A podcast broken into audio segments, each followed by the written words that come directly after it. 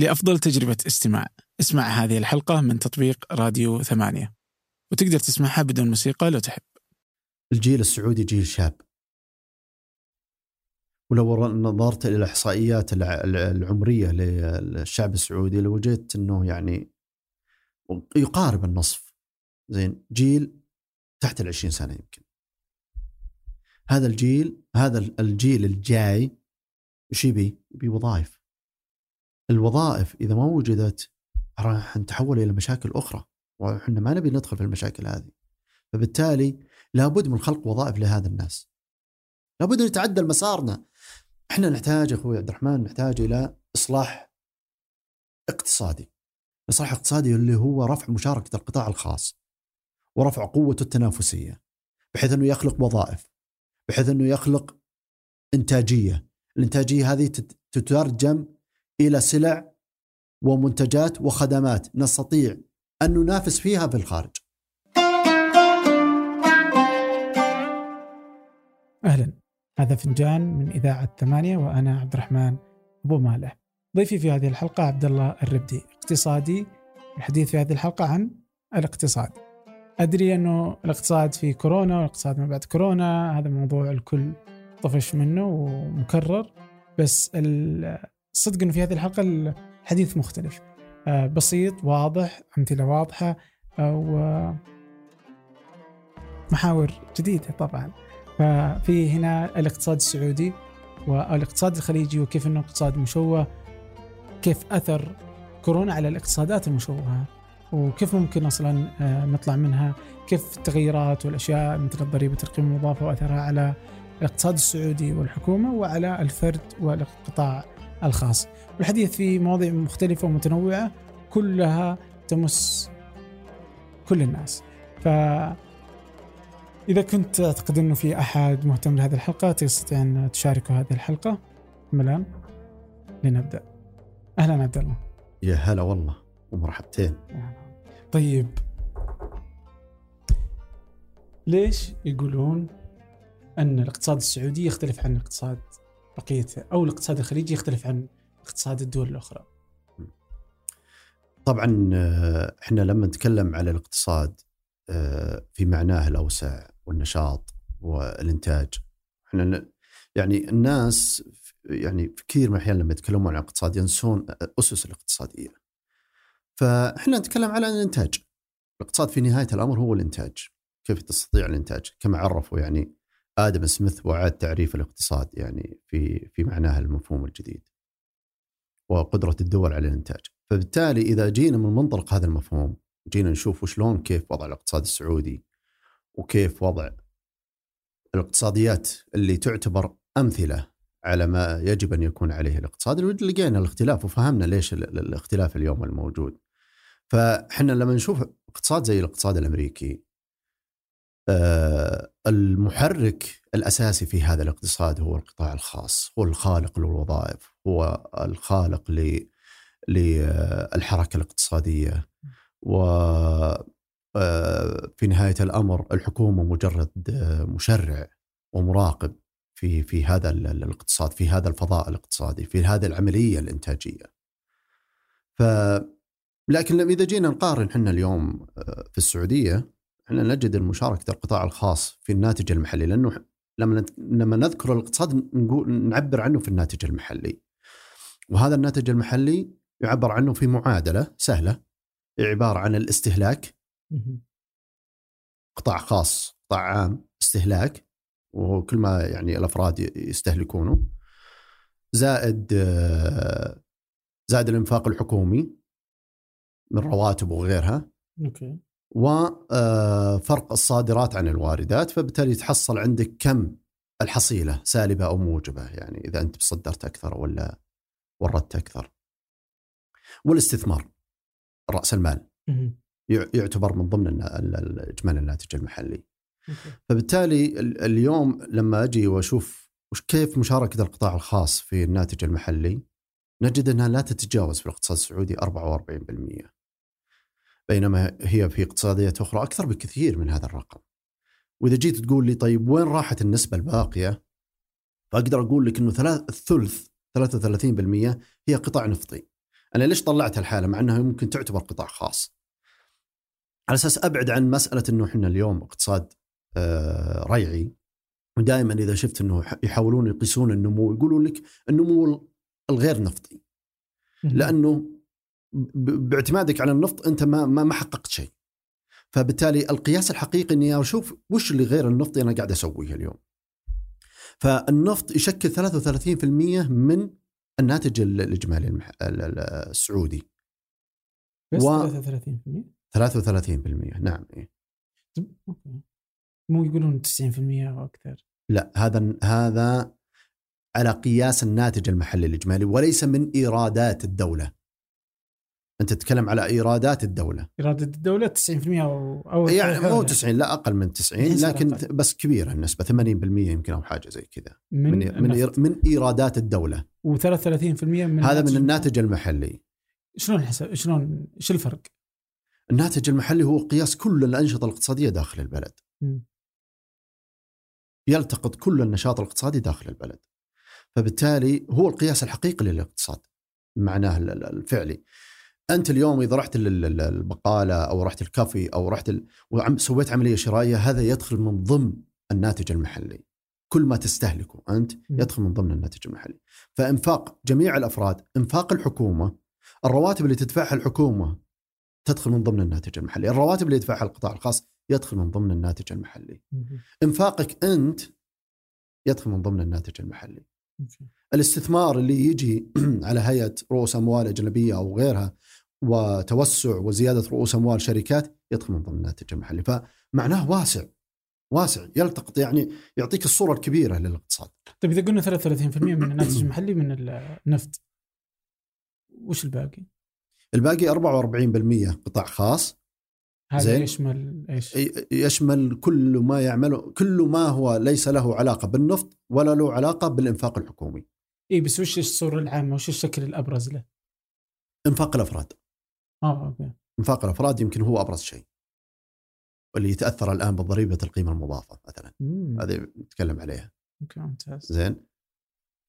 فهذا هو يسمى الاستهلاك.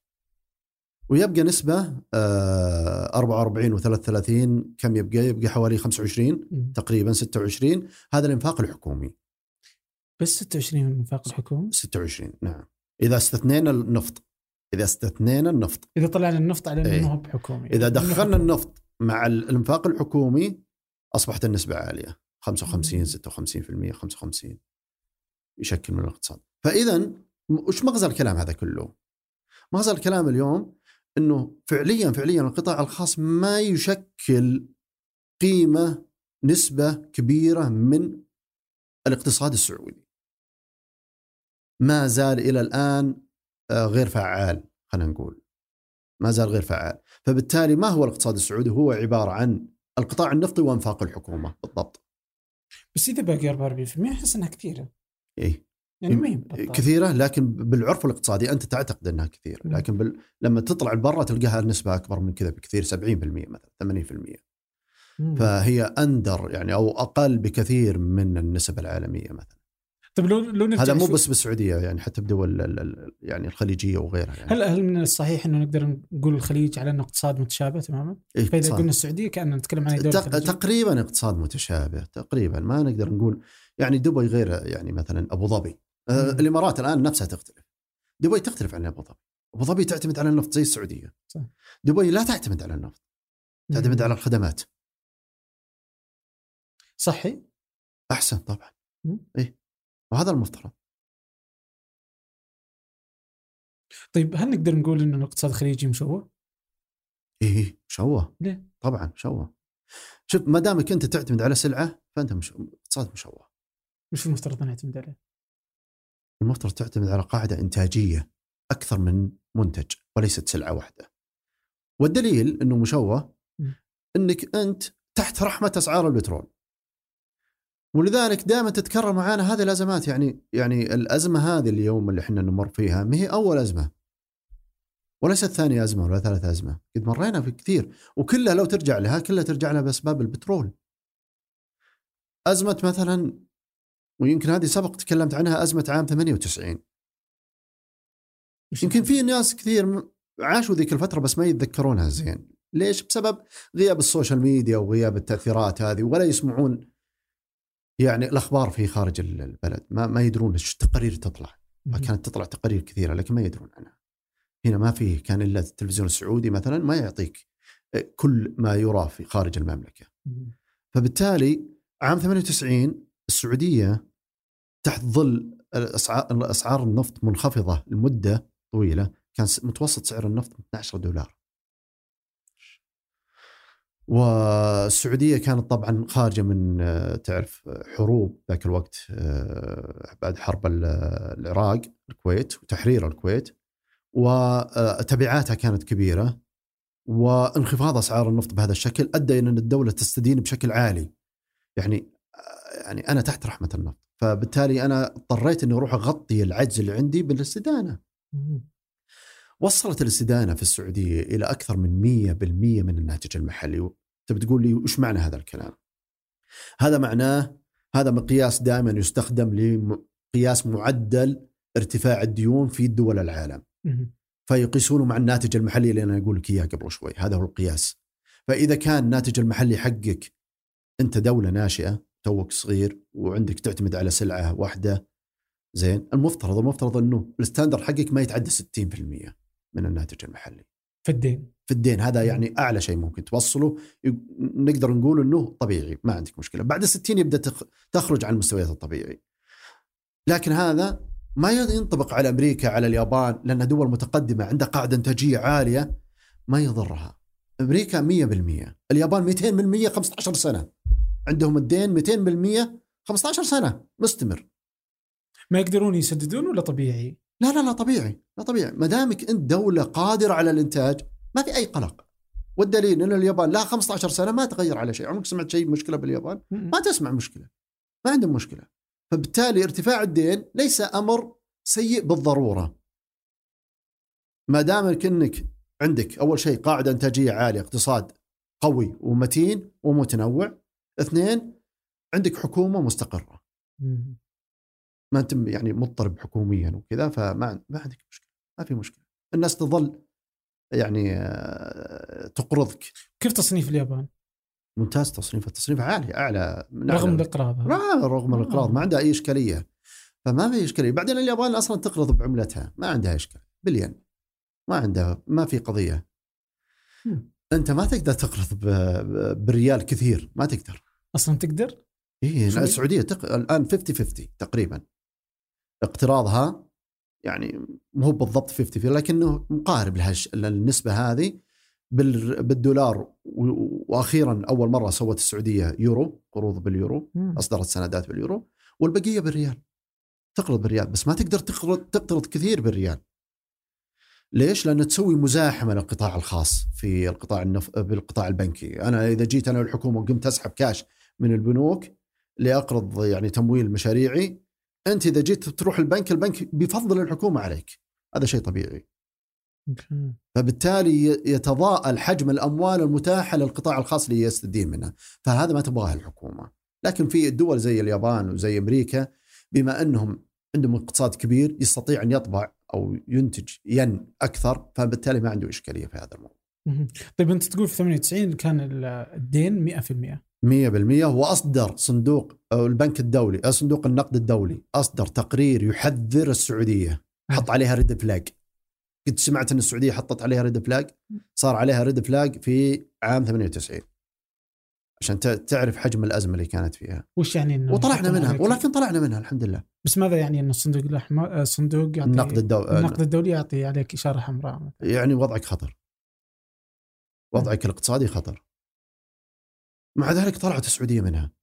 اليوم إحنا مقارنة ب 98 كم اليوم نسبة إحنا أفضل نسبة أفضل. الدين؟ إحنا نسبة للنت. الدين الحين لا تتجاوز يمكن. المخطط له إنه في نهاية السنة هذه أعتقد 34 32% آه بس. من الناتج الإجمالي. إيه. فلذلك إحنا وضعنا اليوم أفضل بكثير. ما ما أقول لك لا. زين. لكن برضو إحنا رجعنا تحت رحمة أسعار النفط وهذا اللي إحنا والدولة اللي ما تبغاه. هذه رؤية 2030 أصلا قائمة. ولو تلاحظ كلام الأمير محمد بن سلمان كثير يتكلم عن الابتعاد عن النفط. ويركز عليها. لأنه ما دامك أنت تعتمد على سلعة وتعتمد على أسعارها الميزانية ونفقاتك كلها تعتمد عليها تمشي معها فأنا ما أبغى هذا أنا أبغى أنوع إيراداتي أنوع اقتصادي. أنعش القطاع الخاص. فيما بعد أنا ما أبغى كل الوظائف تصدر من الحكومة أبغى تجي من القطاع الخاص. الآن بسالك سؤال. منين تجي الدولارات الآن؟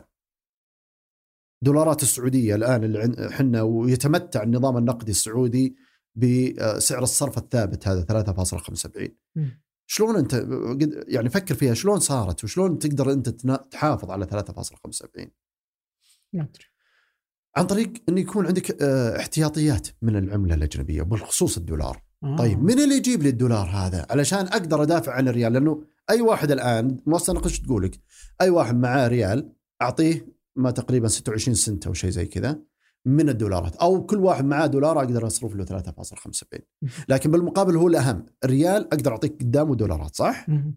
طيب أنا منين لي دولارات؟ منين أجيبها؟ أجيب في الناس يعطوني من النفط. زين؟ طيب في أحد يجيب لي دولارات غير النفط؟ شوي. ما في. يعني استثمارات بسيط جدا. okay. أنا أتكلم عن القطاع الخاص. آه قطاع خاص اي لذلك كل العملة الأجنبية اللي تجي البلد أغلبها 90% 95% جاية من بيع النفط. ومشتقات. عشان تعرف شلون critical جاي من بيع النفط وهذا أساس في قياس قوتك. جايك من بيع النفط. أوكي. يعني في يعني إذا سمحت لي أنا بجيب لك أرقام 2018 مثلا. 2018 إحنا استوردنا ما قيمته استورد السعودية. واردات كل ما يحتاجه الوطن. زين؟ 136 مليار دولار. ما قيمة واردات ما قيمة واردات. يعني أعطت مقابل هالبضائع هذه 136 دولار. 136 مليار دولار. جميل؟ كم حنا جبنا من بيع النفط؟ جبنا دولارات. لكن قل لي يا عبد الله طلع لي النفط. أنا أبغى أشوف كم جبنا من غير النفط. جبنا 62 مليار. هذا مع ال petrochemical. وال petrochemical related للقطاع النفطي. طيب خلينا نحللها أكثر. طلع لي البتروكيميكال. زين؟ كم بقى 21 مليار. بس. بس. دولار؟ دولار. هذا اللي بعناه. هذا اللي استطاع القطاع الخاص إنه يبيعه. 21 مليار ووارداتك 136 مليار. آه. فلولا النفط نعمة النفط ولله الحمد كان ما قدرت تجيبها اللي أنت اللي المفترض إنك أنت تحتاج تجيبه. ما تقدر لأنه لا هذا المورد الياباني والصيني يبغى دولار ما يبغى ريال. طيب وكيف كيف احتياطاتنا اليوم؟ احتياطاتنا الأجنبية؟ دولار. آه احتياطاتنا الأجنبية ما يقابلها بالريال تريليون و700 عند مؤسسة النقد. مم. هذه احتياطات مؤسسة النقد وليست احتياطات الحكومة نفسها الحكومة أقل. شو الفرق؟ الفرق إن مؤسسة النقد تعتبر زي البنك. تودع فيها عدة جهات حكومية وشبه حكومية جزء من أموالهم. فالحكومة تحط فيها ومثلا التأمينات التقاعد وغيرها وحتى البنوك السعودية وغيرها من الجهات تحط فيها فلوس ومؤسسة النقد كذلك عندها مبالغ. كويس. مجموع هذه المبالغ بما فيها احتياطات الحكومة تريليون و700 بالعملة الأجنبية. يعني هذه تريليون و700 ريال لكنها لها بالدولار بالدولار, بالدولار. أغلبها بالدولار. إيش غير الدولار؟ ذهب وفي آه. في عملات يورو وغيرها. أغلب استثمارهم في آه يعني يعني مهم محطوطة هي كاش طبعا. طبعا هذا استفاد منها لابد يعني. فعندك حوالي تريليون وشوي محطوطة في استثمار أوراق مالية متعددة سندات حتى أسهم جزء منها محفظة أسهم وغيرها. يتم استثمارها عشان تعطيك عائد أنت في نهاية الامر. ذات مخاطرة أي قليلة. مخاطرة قليلة. وفي حوالي مبلغ بعد ثاني يعتبر سائل نقد. ودائع ما ودائع أساس تقدر تسحب منه بعدين وتغطي احتياجاتك الفواتير الشرائية زي اللي قلت لك إياها هذه اللي تو. لما تحتاج إنك تورد أمور كلهم يروحون مؤسسه النقد عشان تعطيهم دولار. ما في أحد يعطيهم دولار غيره. من اللي من اللي يطق على صدره ويقول لك تعال إذا عندك ريال أنا أعطيك دولار. مؤسسه النقد. مؤسسه النقد ما في أحد. تلتزم هي 3.75 هذا الالتزام له كوست اللي هو؟ اللي هو لابد انه يوفر دولارات. كم الكم من الدولارات المطلوب؟ توفيره للبقاء على 73 ال ال ال ما في مقياس آه يعني حقيقي لكن متعارف عليه انه يكون يغطي فاتورة المشتريات لمدة سنتين تقريبا سنة ونص سنتين. فاللي عنده مؤسسة النقد يكفي هذا المدة هذه يكفي سنتين تقريبا.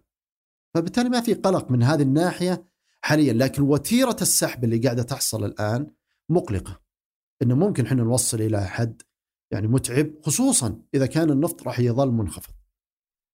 إذا اجتمعت هذه العاملين راح يكون عندنا إشكالية. فهذا اللي ما يخلي الحكومة الآن تتشجع إنها تسحب من الاحتياطي عشان تمول العجز اللي موجود تحاول قدر الإمكان ما تغ... ما تلجأ للخيار هذا. لجأت له لكن تحاول ما تلجأ له كثير. لأنه السحب من الاحتياطي معناه إضعاف موقف النقدي للريال السعودي فبالتالي راح يكون يؤدي إلى. إشكاليات اللي إحنا ما نبغاها بس أنت قلت إن في احتياطات ثانية وش الاحتياطات الثانية غير مؤسسة النقد؟ هي كلها عند مؤسسة النقد آه، كلها ما في كلها. كلها لأن مم. نتكلم على النقدي لما. نتكلم عن النقدي كله عند مؤسسة النقد طيب طبعا في عامل آخر يشتغل لحاله اللي هو صندوق الاستثمارات العامة وهذا له آلية ويعمل في معزل عن هذا النظام تقريبا. وعنده استثمارات ويديرها واحد من أهدافه إنه يعزز التدفق الدولارات إلى السعودية فيما بعد عن طريق هالاستثمارات اللي هي الآن موجودة في أمريكا. طيب اليوم هذه الوتيرة في السحب ووتيرة ال- والكمية ال- النقد الموجوده الاحتياط هل كان عندنا مرحلة كنا أسوأ من هذه؟ هل في 98 كنا أسوأ من الآن؟ سؤال حلو. للأسف ما في بيانات. اي ما في ما في بيانات للأسف. حاولت أرجع أنا إيه. للموضوع هذا. اكتشفت إنه تقارير مؤسسة النقد سابقا ما كانت تفصح عن حجم الاحتياطيات. فبالتالي ما أقدر أقول لك أنا كم كان موجود ذاك الوقت. ما للأسف. هذه لازم تفصح عنها مؤسسة النقد. لكن أنا أتصور إنه ما كان كبير صراحة. لكن أتوقع إنه كان ضعيف. آه يعني ف بالضرورة العجز اللي كان سابق يعني مفترض إن 12 دولار معليش 12 دولار يعني البرميل يعني وش تتوقع؟ إيش تتوقع بيكون عندك دولارات تتدفق إلى هالبلد؟ تذكر كم. جلست فترة إنه يبقى 12 دولار؟ جلست عام 98 99 تحسنت شوي ولكن ما هو كثير عام 2000 يعني البترول ما تحسن إلا يمكن عام 2000 ومن بداية 2003 2004 بدأ يتحسن. شوي والانطلاقة الحقيقية كانت فيما بعد طبعا وصلنا حتى حدود ال 160 دولار. أو 2008 9 2008 طيب. فيه آه، صديق كان يقول إن إن أزمة كورونا ما هي بأزمة بالنسبة للسعودية إنها لي- ليست أزمة إلا صحية بس ما في مشكلة بس إنه لو سعر البترول جيد كان ما حسينا بالأزمة أصلا. وإنه كل الأزمة هي أزمة سعر بترول ليست أزمة آه، كورونا. والشاهد إنه 2008 العالم كله في أزمة. والسعوديه جالسة في العلالي ولا فكرت؟ ما حد يدري إن كان في أزمة عالمية 2008 ليش؟ لأن سعر البترول في العلالي. قديش كلامه آه، دقيق. لما تقول السعودية من تقصد؟ أنا هذا سؤال. تقصد القطاع الخاص ولا تقصد الحكومة؟ كلها واحد. لا مو كل واحد. اليوم إذا إذا الحكومة ما أنفقت قطاع خاص ينشل. يعني أنا بجيب لك مثال. صح؟ أي أنا بجيب لك مثال. صح. بس آه، يعني لابد من شوي نعطيها أدق. طيب. يعني اليوم إحنا في هذه الأزمة آه، آه، لولا النفط إنه ما انخفض كويس. وهذا طبعا آه، يعني افتراض لا يمكن يكون عقلاني لأنه لابد انه ينخفض. لولا بس إنه لو قلنا إنه ما انخفض زين.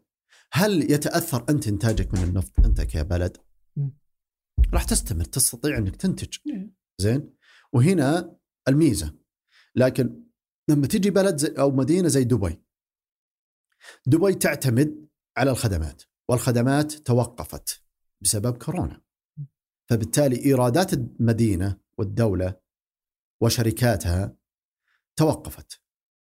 فبالتالي انضر كثير إيراد هذه المدينة. هذه المدينة تراها تمثل حتى زي أمريكا نفس الحكاية. أمريكا تعتمد على الضرائب. إيرادات الحكومة تعتمد على الضرائب. فالضرائب على القطاع الخاص إذا القطاع الخاص توقف هذا اللي قلت لك أنا افرق القطاع الخاص والحكومة. إذا القطاع الخاص توقف الحكومة في ورطة لأن. إيراداتها راح تضعف. زين السعودية القطاع الخاص وقف ما عندها مشكلة. مم. البترول قاعد يشتغل. أصلا البترول ينتج بدون ما له علاقة في الكورونا. يعني ما إنتاجك للبرميل ما يتضرر بسبب إنه في كورونا منتشر. كإنتاج. ال- اليوم الانتاج البترول كإنتاج عملية إنتاجية لا يتضرر من كورونا. مم. لكن أنا ما أتكلم على السوق أنا أتكلم كإنتاج. عشان تنتجوا وتشحنوا بالسفينة ما ما له علاقة ما ما. لكن لما تجي وتقول ابى افتح أنا مثلا مول ما أقدر بسبب كورونا مثلا أيام مم. الإجراءات. فهذا الفرق اللي أقصده. فبالتالي الحكومة كحكومة ما تأثرت كنشاط عمليات البترول أرامكو. إحنا نرجع للحكومة نقول أرامكو. زين؟ مع ان الآن اتجهت قطاع خاص. لكن كإنتاج بترول لم يتأثر. لكن تأثر من سعر البترول بطبيعه الحال لأنه الأندرلاين أو اللي تحتها الطلب التحتي فعليا تأثر لأنه ما راح يطلب الآن ما في سيارات تطلع ما في طيارات تطلع زين فانخفض الطلب على البترول فأثر على السعر. لكن لما تجي على مثل قلت لك دبي ولا أمريكا يعتمد على نشاط القطاع الخاص علشان يولد له الضرائب. ضريبة القيمة المضافة مثلا إذا ما كان في استهلاك ما في ضريبة قيمة مضافة ما راح يجيك فلوس أنت يا حكومة. زين؟ نفس الحكاية على ضريبة الدخل بالنسبة للأمريكان مثلا إذا الأمريكان كانوا بلا وظائف منين يدفعوا لك ضريبة دخل؟ الشركات أفلست منين يجيك ضريبة دخل؟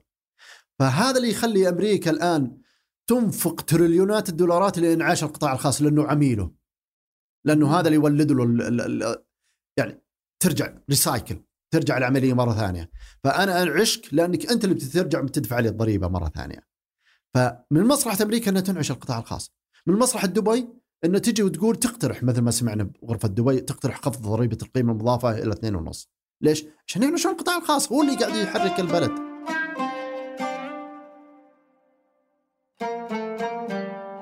طيب وليش إحنا غير؟ إحنا غير يعني. إذا في الإمارات أنت تقول إنهم يقترحون اثنين ونص إحنا زدنا 15 يعني وصلنا أي. إلى 15 لأنك أنت هنا أرجع لنفس الكلام أنت هنا أنت المحرك. أنا يا الحكومة أنا المحرك الاقتصادي. هل تنعش المحرك ولا تنعش الأنابيب؟ انعش المحرك. في الاقت... في أمريكا تنعش المحرك المحرك القطاع الخاص. فأنا لازم أنعشه لأنه هو اللي يولد لي الضريبة هو اللي يجيب لي إياها. زين؟ لكن أنا أنت القطاع الخاص أنت معتمد على إنفاق الحكومة. القطاع الخاص يعتمد على مشاريع الحكومة. يعتمد على الموظفين اللي يستلمون رواتبهم من الحكومة يعتمد على الدعم الحكومي. دعم الغاز دعم البترول دعم كل شيء. زين؟ فأنت بالعربي أنت معتمد على هالماكينة اللي قاعد تشتغل. الماكينة ذي في خلل الآن بيصير.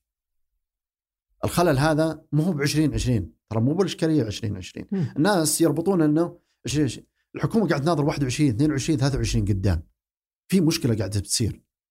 إذا أنا ما زودت هذه الإيرادات ايراداتي لن أستطيع أن أمول الإنفاق حقي. يعني أنا فاتورة ال... وزي ما قال وزير المالية فاتورة الأجور النفقات العاملين نص تريليون. ميزانية الدولة غير مرنة. ما يعني حتى يوم صارت الأزمة حاولوا أنهم عشان ما يلجؤون إلى زيادة الضريبة حاولوا يخففون ال- النفقات من أي مكان يقدرون عليه. خففوا نفقات الترفيه خففوا نفقات ال... طبعا ما عاد فيه سفر ما عاد فيه يعني الموظفين فما في انتدابات ولا شيء. هذه كلها خفضت. فخفض 50 دولار 50 مليار. ال 50 مليار هذه للأسف تم صرفها للصحة مثلا. مم. زين؟ اخذت الصحة. القطاع الخاص يحتاج إلى تمويل يحتاج إلى تحفيز. برضو أنا لازم أحافظ على وظائف القطاع الخاص. أنا بكرة لو القطاع الخاص هذا أفلس جزء كبير منه وفقدت هذه الوظائف تكلفة فقد الوظائف أعلى بكثير من إني يعني آه إني أحافظ عليها الآن. ولذلك طلع برنامج ساند إنه يحافظ على موظفين القطاع السع- السعوديين في القطاع الخاص. أدعمهم أدعم رواتبهم. ليش؟ المهم اني ابقي الوظائف. الوظائف إذا فقدت صعب إنها ترجع. فبالتالي اليوم إحنا السعودية أرجع الكلام اكد هذا كل الكلام إنه الماكينة الحكومة لابد إن يستمر تدوير الفلوس فيها. فلابد إني أرفع قيمة الجو كل كل الحلول. أستدين تم الاستدانة، الاستدانة مرة عالية مرة. وتيرة الاستدانة أعلى من وتيرة نمو الناتج المحلي وأعلى من كل شيء. قاعد نستدين بشكل كبير ف صحيح انها منخفضه كنسبه الناتج المحلي لكن تسارعها مو بزين. السحب الاحتياطي وذكرتك السحب الاحتياطي ما هو كويس ان نستمر بالسحب الاحتياطي لأنه يؤثر على النقد الغطاء النقدي للريال. إذا وش الخيارات اللي عندي؟ والنفقات ما قدرت أخفض النفقات بشكل كبير. النفط ومنازل مرة كويس؟ ما لي إلا أزود الإيرادات الأخرى. ومين أسرع ضريبة تقدر أنت تتحكم فيها؟ ضريبة القيمة المضافة بض- تغييرها بالزر يعني بالنظام من 5 إلى 15. فبالتالي وال- والجميع عنده النظام هذا بس يغير إلى 15%. مم. فكانت هذه الحل هي مي بالحل الأمثل طبعا أنا ما أتكلمك عن رأيي ترى هذا مو كله رايي لكن أتكلم لك عن اللي صار. اللي صار ورأي الحكومة.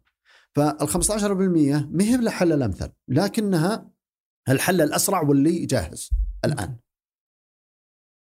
فتم اللجوء لها ليس لمعالجة 2020 2020 خلاص الميزانية معدومة خربانة. زين؟ اي يعني العجز اللي فيها كبير لن لن يردم هذا العجز ضريبه القيمة المضافة. أنا لما أقول إنها معدومة أقصد العجز. زين؟ ما هو أقصد معاني ثانية. أقصد العجز عجز كبير. إيه. إيه. لن يردم العجز هذا ضريبة لا. القيمه المضافه لأنه أول أول ما تفرض الآن في الست شهور الجاية راح يكون في انخفاض في الاستهلاك. هذا اللي بقوله الاستهلاك اللي قلت اياه في الناتج الإجمالي المحلي. وهذا بيأثر على برضه التدفقات اللي تجي. راح يأثر. زين؟ لكن هم يتوقعون إن عام 21 راح يتحسن الاستهلاك. راح يتأقلم الناس شوي. آه يعني إنها بتطور الضريبة؟ أه، أه، طبعا كلام الوزير كان واضح إنه معالجة ردم العجز عام 20 21 22 23 حتى لو ارتفع سعر البترول لأنه جالس حتى لو ارتفع. حتى لو ارتفع. هذا كلامه زين؟ لكن أنا رأيي ممكن ترى يتغير كل شيء. أنا بالنسبة لي بضريبه القيمة المضافة كل شيء ممكن وارد. لكن الآن الرأي الحكومي أو اللي نسمعه إنها مستمرة. لا لا مستمرة ما في. وليست حل فقط قصير المدى ل 2020 زي ما قلت لك هي حل للسنوات الجاية وليست السنة هذه. السنة هذه يقول لك أصلا الاستهلاك مضروب الناتج المحلي راح ينخفض راح يكون عندنا تراجع كبير 15% 10% ما أدري. وما قد مر على السعودية تراجع بالشكل هذا ترى على فكرة. حتى بالعالم يمكن كله ما تراجع. فبالتالي بما أنه هذا التراجع موجود ومخلوق خلاص طف عليها ضريبة القيمة المضافة وخلها. خليه يتم استيعابها مع المس مع. مع هالفوضى اللي قاعدة تصير. خلها تدخل معها ولما تطلع من الفوضى تطلع منها كاملة. تطلع من ضريبة القيمة المضافة من كورونا ومن كل الدنيا هذه. عام 21 20 لأنه في ناس قالوا لك طيب ليش ما تفرضها عام 21 خلي القطاع الخاص يرتاح شوي وبعدين افرضها. قالوا لا أنا طيب إذا إذا أنا مشيتها كذا وتحسن شوي بعدين حطيته 15% وطاح مرة ثانية. لا خليه طايح الحين. زين ما دام خربانة خربانة. زين. خليه وخليه ينتعش مرة واحدة. على عام 21 يقوم من ضريبة القيمة المضافة يقوم من كورونا. صحيح مو بصحيح؟ هذا موضوع آخر. لكن هذا هو الرأي الآن اللي ماشي طيب وش رأيك أنت؟ أنا رأيي إنه صراحة 15% كانت كثيرة. أنا يعني لو في تصوري إنه المفترض إنها تكون متدرجة حقيقة.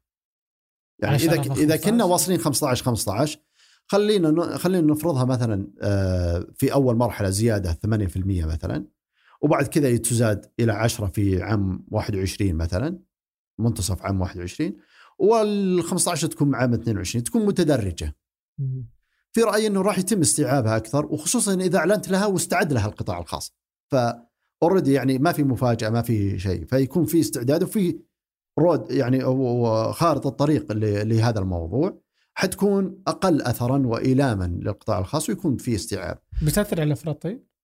شلون؟ هل هي مؤثرة على الأفراد زي القطاع الخاص؟ اي مؤثرة. أنت أنت الآن راتبك مثلا 10000 آه كنت تدفع يعني خلينا نفترض إن استهلاكك استهلاكك 5000 ريال فرضا فرضا زين 5000 ريال تستهلك مواد غذائية وغيره وغيره و5000 تستثمرها مثلا ال 5000 هذه كم تدفع عليها ضريبة كنت سابقا 5% تطلع لها كم؟ تطلع لها ريال؟ آه 250 ريال زين الآن كم حتدفع؟ حتدفع 750 تقريبا 750 ريال فبالتالي أنت كأنه تقلصت دخلك حوالي 750 ريال مم. على أساس مقدار استهلاكك لكن ترى حقيقة بدن يعني نذكر هالشيء هذا ضريبة القيمة المضافة من أفضل وأنجح الضرائب في العالم.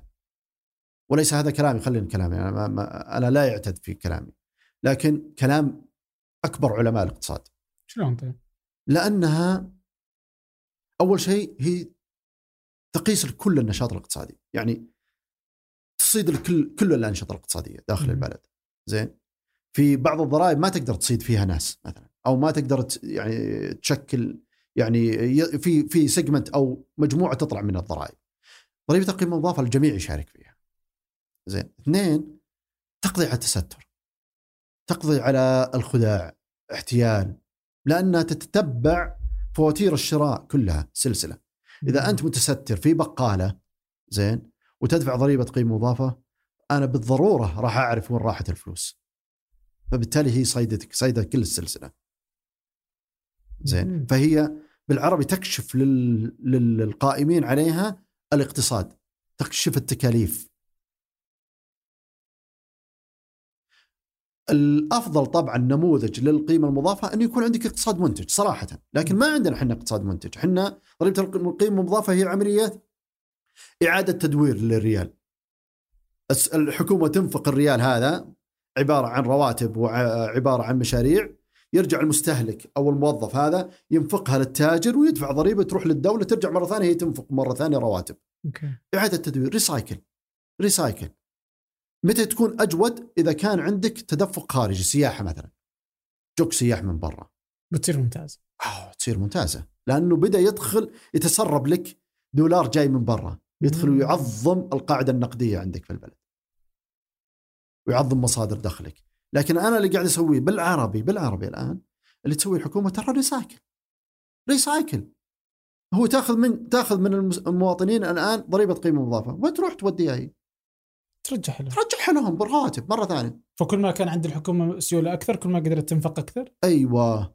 فبالتالي الحكومة تحتاج إلى تمويل لتنفق على المشاريع. وهذا يسمى مضاعف الإنفاق الحكومي. إنه كل ريال المفترض الحكومة تدفعه يولد ريالات ثانية بالاقتصاد. هذا المفترض المفترض وال- واللي صاير طيب؟ اللي صاير لا. كل. ريال ريال؟ يعني؟ أنا الحين ما عندي المعادلة الارقام لكن مثلا في أمريكا كان كل دولار تدفعه الحكومة مثلا يول يولد 70 سنت مثلا. يعني دولار و70 سنت يرجع مرة ثانية. وهكذا. كل ما أعدت انفاقه يرجع لي بتعظيم. وهكذا يتو... يكبر الاقتصاد. إحنا في السعودية الريال اللي تنفقه الحكومة إذا ما خاب ظني ربعه يطلع برا. يرجع 75 هلله مثلا مثلا آه. زين ما عندي الارقام بالدقة لو سألتني قلت لي وين تبي تروح؟ مشتريات خارجية استهلاك الناس جوالاتهم وكل آه. آه. إحنا كل شيء جاي من برا أصلا زين فأنت قاعد تستهلك أشياء كلها تروح تنسحب لبرا ال- الدولة تبيع البترول وتجيب الدولارات عشان تصرفها للناس في النهاية الناس يب- يست- يستهلكونها على أشياء تروح ترجع مرة ثانية للصين لأن إحنا دوله غير مصنعه اي إحنا غير مصنع. زين؟ وأكثر ما تشتريه أنت من أجهزة وأدوات كله جاي من برا. فبالتالي الدولار اللي تعبنا فيه في بيعه في النفط نرجع نعطيه المواطنين الريالات الريالات هذه يشترون فيها أجهزة الأجهزة هذه مشريه بالدولار. فترجع تطلع برا يتسرب ريالك برا. غير هذا تحويلات العاملين. زين؟ الأجانب. يحولون برا طبعا. كل سنة 127 130 مليار تطلع. كثير. ريال. نفقات مستشارين استشارات الشركات الاستشارية ذي نفس الحكاية. ف فع- فعليا إحنا للأسف الريال ما يدور دورة كاملة يدور منقوص وهذه إشكالية واحدة لازم تعالج الدولة فيما بعد. آه الأزمة اللي نعيشها اليوم أقوى من 2017 2015 2015 كان آه، طبعا الأزمة بجراء مرة ثانية أسعار البترول. هل. هذه أقوى من الأولى؟ ولا متشابهه؟ آه هذه تختلف وأقوى من ناحية التحفيز اللي والدعم اللي يحتاجه القطاع الخاص لأنه آه أزمة 2015 مو كل القطاع الخاص تأثر ترى. ترى. بعض القطاع الخاص وخصوصا قطاع الإنشاء والمقاولات وهذول هم اللي تأثروا. لكن في قطاعات أخرى تأثرت لكن بشكل أقل. اليوم الكل. اليوم كل أنا بجي لك مثال. اليوم من كان يتوقع في الخيال في الأحلام إنه آه، قطاع زي الحج والعمرة زين إنه في أحسن موسم في السنة موسم رمضان روح اسأل أي واحد يشتغل في الحج والعمرة قول له وش وش الموسم اللي يغطي عن خسائرك كل السنة؟ يقول لك موسم رمضان. موسم رمضان هذا اللي يغطي الخسائر. تخيل إنه موسم رمضان ما في ولا غرفة مستأجرة في مكة. إيرادات الفنادق صفر. هذا الموسم اللي ينتظرونه كل السنة ايراداتهم صفر. كيف تتخيل أنت حجم الخسائر؟ شيء شيء مرعب في هذا القطاع. لذلك ملف الحج والعمرة، ملف المستثمرين في قطاع الحج والعمرة، الدولة حطته الحال. لو يعني مع... راح يعالجونه بشكل منفصل من كبره. يعني مشكلة مشكلة إلى هذا اليوم ما في أحد يستاجر شوف صورة ال- إذا جابوا صورة ال- عند الحرم كل الفنادق مظلمة منظر ما تشوفه بالأحلام يا رجل. آه. فأنت كيف يعني تخيل يعني أنت شلون قطاع زي هذا؟ لو أنا قبل ثلاث سنين أجلس معك وأقول لك تخيل إنه بيجي عمره برمضان إنك ما تشوف أحد في رم في مكة برمضان. انت بتقول لي راح يا شيخ؟ ما في أمل. ولا يمكن. صح. صارت. فصار الحلم حق... الكابوس حقيقة. يعني أك... هذا أسوأ كابوس لل- للمستثمرين الحج والعمرة. صار لهم. والآن الحج جاي الله أعلم بس أعتقد إنه ما في حج في تصوري ما في حج بالتالي انعدم الموسم. سنة للنسيان. للنسيان؟ سنة خلاص يعني سنة سيئة يعني. شركات بتفلس؟ الله يعينهم. ما, ما أدري صراحة. ما على حسب التدخل الحكومي اللي بيصير فيها. طيب عطني وش القطاعات اللي تأثرت من كورونا؟ قطعة التجزئة اللي آه، اللي اللي آه، ضبطتها الإجراءات بالإغلاق التام. زي مثلا حلاقين مثلا زي النوادي الرياضية النوادي الرياضية ما في أي إيراد صفر. ما يقدر ما يقدر يفتح. نظاما ما يقدر يفتح. مو عشان ما في طلب في طلب. في الناس ودها. مطاعم فنادق آه، الفنادق عموما كانت في فترة من الفترات مقفلة. ما في أحد يسكن ما في سفر ما في سياحة ما في شيء. هذه القطاعات اللي تأثرت. تقول لي إنها تختلف عن أقول لك تختلف عن 2015 بهذا الشكل تختلف. شيء طبيعي أنها تختلف اسوء لأنه القطاع الخاص هو اللي تضرر اليوم. تضرر تضرر حقيقي صراحة. عجيب فال ال- وهذا اللي يخلي تشوف أنت التحفيز حق ألمانيا حق حق أمريكا آه، والضخ اللي صار كله لدعم القطاعات هذه. تحفيز لهم. بس كيف تشوف اثرها مثلا على البطالة؟ بتزيد؟ تزيد طبعا. طبعا ما فيها شك ما فيها شك وتزيد لكن حيكون يمكن ال- ال- الأغلب منها للأجانب بطاله للأجانب صالحنا هذا؟ آه إذا استغلينا صح إيه شلون نستخلص؟ ن- نستغل هذا ال هذا ال ال هذا ال- الخروج القسري للعمالة شلون ممكن نستخلصه؟ تعديل الأنظمة تعديل الأنظمة ومحاوله تأهيل نماذج الأعمال إنها تكون تستوعب موظفين لأنه في في أعمال ما راح يشتغل فيها الموظف السعودي يعني صراحة. قليل يعني مثلا حلاقين مثلا أو شيء. صعب إنك يعني ما, ما أقدر أفرض أنا. من عندي من السعوديين؟ كم إذا كان في واحد اثنين ثلاثة خمسة 20 50 بس مين بيغطيها مثلا؟ الحين مع كورونا هذا أنا- كلهم خبرة. المفروض في كورسات تصير في المواضيع هذه. لكن من جد يعني يعني في في أشياء ما يعني خلنا التنظير ترى سهل أنظر. لكن بالواقع صعب الواقع صعب. لكن في وظائف في شركات يعني صرحت بجيب لك مثال أرامكو. يعني أفضل مثال الآن أرامكو صرحت 500 موظف. أرامكو. شفت آه. الشركة هذه العملاقة؟ صرحت 500 موظف. بس مين صرحت؟ أجانب. أوكي. بس 500 على 75 ألف ولا شيء. 75 ألف موظف تقريبا عندهم ما أدري أو 90 فلا ولا حاجة لكنهم كلهم أجانب. آه هنا أستغلها أني أحل السعوديين بدالهم. أفتح فيها وظائف. فأساس كذا جواب سؤالك إذا حنا عرفنا نستغلها. طيب لو جت الضربة هذه بدون الإصلاحات اللي تمت مع رؤية 2030 من 2015 كان الوضع. شيء؟ إي كان الوضع يعني تخيل إحنا أول ما أطلقت رؤية آه، 2030 وأطلق برنامج التوازن المالي مم. برنامج التوازن المالي كان يهدف إلى انه يكون عندنا موازنة في 2020 السنة هذه موازنة آه، بدون عجز. طبعا مع الوقت تغيرت ليش؟ لأنه القطاع الخاص صار يقول أنتم حطيتوا علينا ضرائب، حطيتوا علينا أول هو ضريبة القيمة المضافة 5% وزودتوا رسوم العمالة، زودتوا ما أدري إيش، فصار في تأجيل بعض الرسوم على أساس إن القطاع الخاص يتم استيعابها.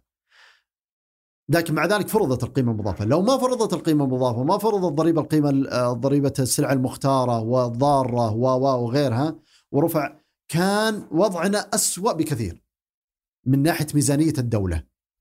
فبالتالي نعم هي ساهمت في تقليل الآثار اليوم. كيف شكلها لو ما صار؟ لو إنه ما فيه رؤيه وش الشكل يبي يبغى لي أحسب كم ضريبة القيمة المضافة اشيلها من الإيرادات وأشيل ضريبة القيمة الضريبه المختارة أو يسمونها المنطقة المنتقاه زين وكل هذه الضرائب اللي فرضت على جراء يعني برنامج آه، التوازن المالي ونحسبها ونشوف كم يعني ت- إذا تبيها بالأرقام تنحسب يعني. تقدر تحسبها تشوف كيف التأثير هذا. وطبعا وطبعا لا تنسى رفع الدعم عن الطاقة رفع الدعم عن الوقود. هذه كلها بدأت من قبل. على أساس كذا البنزين قاعد يتغير الحين معانا. طيب وش الحلول اللي ممكن اليوم اليوم سوت الح- الحكومة أشياء كثيرة؟ في إصلاح آه، أو دعم أو تحفيز القطاع الخاص وحتى القطاع القطاع الحكومي نفس الشيء بس يعني صارت في هذه الإجراءات. بس كان وقت الجائحة. اليوم بعد الجائحة. ما انتهت بس مع العودة إلى الحياة التعايش. وش اللي ممكن تسويه الحكومة علشان تنعش الاقتصاد؟ يعني اعطني اتصور فنجان. آه إحنا في فنجان ولازم فنجان. تقول لي؟ اللي تحتاج ان تعمله الدولة آه، أنا في تصوري المحافظة يكون المستهدف المحافظة على الوظائف. أنا أنا يقلقني كثير موضوع الوظائف صراحة أخوي عبد الرحمن. أنا اليوم الجيل السعودي جيل شاب. ولو نظرت إلى الإحصائيات الع- العمرية للشعب السعودي لوجدت إنه يعني يقارب النصف. زين جيل تحت العشرين سنة يمكن. هذا الجيل هذا الجيل الجاي وش يبي؟ يبي وظائف. أنا اليوم أعاني من البطالة عندي بطالة شوي مرتفعة. وعندي جيل كبير ضخم عددا. راح يتخرجون من الجامعات والمعاهد والثانويات خلال الثلاث سنوات والخمس سنوات القادمة. أحتاج أن أخلق لهم وظائف. كيف أخلق لهم وظائف؟ منين بلقاهم؟ الوظائف إذا ما وجدت راح نتحول إلى مشاكل أخرى وحنا ما نبي ندخل في المشاكل هذه. فبالتالي لابد من خلق وظائف لهذا الناس. مين اللي يخلق الوظائف؟ هل الحكومة؟ لا يا أخي غلط إن الحكومة تستمر في خلق الوظائف.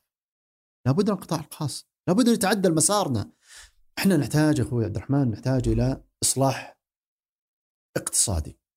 إحنا اللي قاعدين نسويه الآن اللي تكلمنا عليه في الضريبة والضريبه هذا اسمه إصلاح مالي. لكن إحنا نحتاج إلى اصلاح اقتصادي. السعودية تحتاج إلى اصلاح اقتصادي لازم لازم شلون؟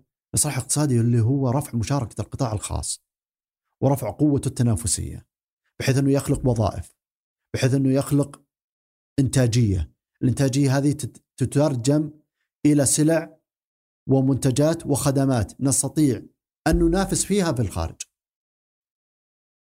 إي بس ذا كلام نقدر كله يعني هذا حلم هذا حلم. هذا هذا بس. هذا لازم- هل قابل للتطبيق؟ ما هو الآن ما سويناه. زين. الرؤية تتكلم عن هذا الموضوع. زين. الإصلاح الاقتصادي ضرورة للعيش للاستمرار للاستدامة. ليس خيار ترفيهي. ما يصلح إن إحنا نستمر على البترول. البترول ما راح يخلق وظائف بالشكل اللي إحنا نبيه. مستدامة. اللي يخلق وظائف مستدامة إنك تحط لي اقتصاد قطاع خاص قادر إنه ينتج ينتج.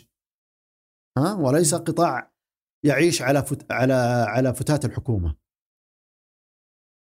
الحين في القطاع الخاص في أمريكا ما يعيش على أبل ما تعيش على الحكومة أبل لا علاقة بالحكومة ما تعيش على الحكومة ما لها علاقة. وهي تشك وهي أكبر شركة في العالم بعد ارامكو أبل مم. فيسبوك غيرها عد عد من الشركات. ما يعيشون على الحكومة ما لهم علاقة بالحكومة ما لهم علاقة. أنفقت الحكومة ولا ما أنفقت؟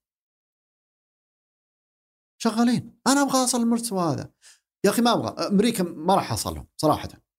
لكن شيء قريب. اعطني. مثال قريب. منهم يعني لما أتكلم عن مثال قريب يعني ان إحنا ناخذ هالمسار هذا. يعني يعني إحنا عندنا مثلا سنغافورة مثلا. كانت من لا شيء. وتحولت إلى شيء. هل هو اقتصاد عندها ولا تعتمد على الإنفاق الحكومي كذلك؟ لا لا ما تعتمد. لا لا. قطاع قطاع خاص واقتصاد قائم على الخدمات و والتجارة. بالتالي أنا احتاج أحتاج إن أصير زي زي النماذج هذه. مو بالضر نماذج مو بالضروري إني أنا أقوم على الخدمات مثلا. مع إنه الخدمات تراها مجالها واسع على فكرة. إحنا عندنا عندنا عندنا السياحة. يعني شلون أنت تقدر تجيب دولار؟ تجيب دولار يا إما إنك تبيع يا إما إنك تجيب السياح ويصرفون هنا. ممتاز. تجيب معهم دراهمهم. زي ما إحنا نروح لندن ونروح برا ونقعد نصرف من ال- ال- من هالاحتياطيات اللي عند مصر نقدر نروح نصرفها برا. نبي إحنا نفس الشيء. السعودية بلد سياحي بلد سياحي في مكونات سياحية. والله في مكونات سياحية. بس بنية تحتية الله بالخير بنية تحتية تعبانة مرة تعبانة. فهذا اللي نحتاج نحتاج إلى استثمار عميق عشان يصير عندنا سياحة مستدامة فيما بعد. وراح تجيب لنا فلوس هذا من ضخ... الحج والعمره ترى يجيب فلوس. المعتمرين والحجاج يجيبون معاهم. نعم هم هم من الدرجة اللي أغلبهم 80% يعني حجاج على باب الله. زين؟ يا الله جايب حيلته بس. لكن برضو يعني يحركون جزء. بس في استهداف برضو إنه يكون في الطبقة المتوسطة طبعاً. المسلمين إنه وعن- وعندنا استهداف إنه نزيد العدد. لو لاحظت. إنه يزيد عدد المعتمرين 30 مليون أعتقد أو شيء زي كذا في السنة. فبالتالي هذا واحدة من المستهدفات. عموما إحنا الإصلاح الاقتصادي اللي نحتاجه إنه يكون عندنا اقتصاد قطاع خاص قادر على الإنتاج قادر على توليد الوظائف. والأهم إنه هذا الإنتاج يستطيع إنه ينافس فيه. أما أن تجيب لي منتجات ما تقدر تنافس ما تقدر تصدر زين غالية ما يصلح. زي إيش في شيء عندنا زي كذا؟ يعني مثلا إحنا طبعا زي ما شرحت لك يعني أغلب ال- الإنتاج حقنا الغير البترولي ال petrochemical مثلا مم. وال petrochemical سعر الوحده يعني مسعر يعني عالميا له بورصة يعني مو بورصة بس إنه standard price price taker أنت يا سابك يعني أنت تأخذ السعر من السوق وت- وتبيع عليه. ما تتحكم بالسعر. لكن وش اللي يميزك؟ يميزك ال cost حقك التكلفة وشبكة. التوزيع. حقتك. إنك شلون تقدر توصل للعملاء؟ هذا اللي حيميزك في هالسوق هذا. فسابك متميزة بهالموضوع هذا. فتبيع.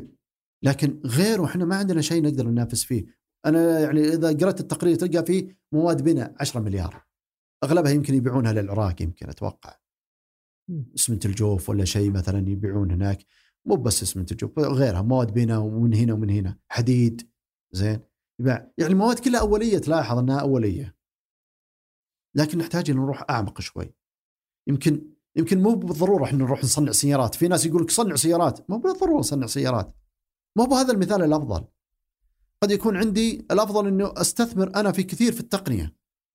يصير أنا أبدأ من انت من حيث انتهى الآخرون. مو بالضرورة أبدأ مع السيارات. لا لا مو بلازم يا أخي. فبالتالي هذا هذا موضوع آخر للنقاش. وين أكون أنا فيه؟ في الإصلاح الاقتصادي. وين أستهدف؟ اقتصادي مبني على إيش؟ لكن الأهم إنه يكون متنوع. هذا الأهم. وقادر على خلق الوظائف وعلى المنافسة. إيش اللي ودانا إلى ما نحن عليه اليوم؟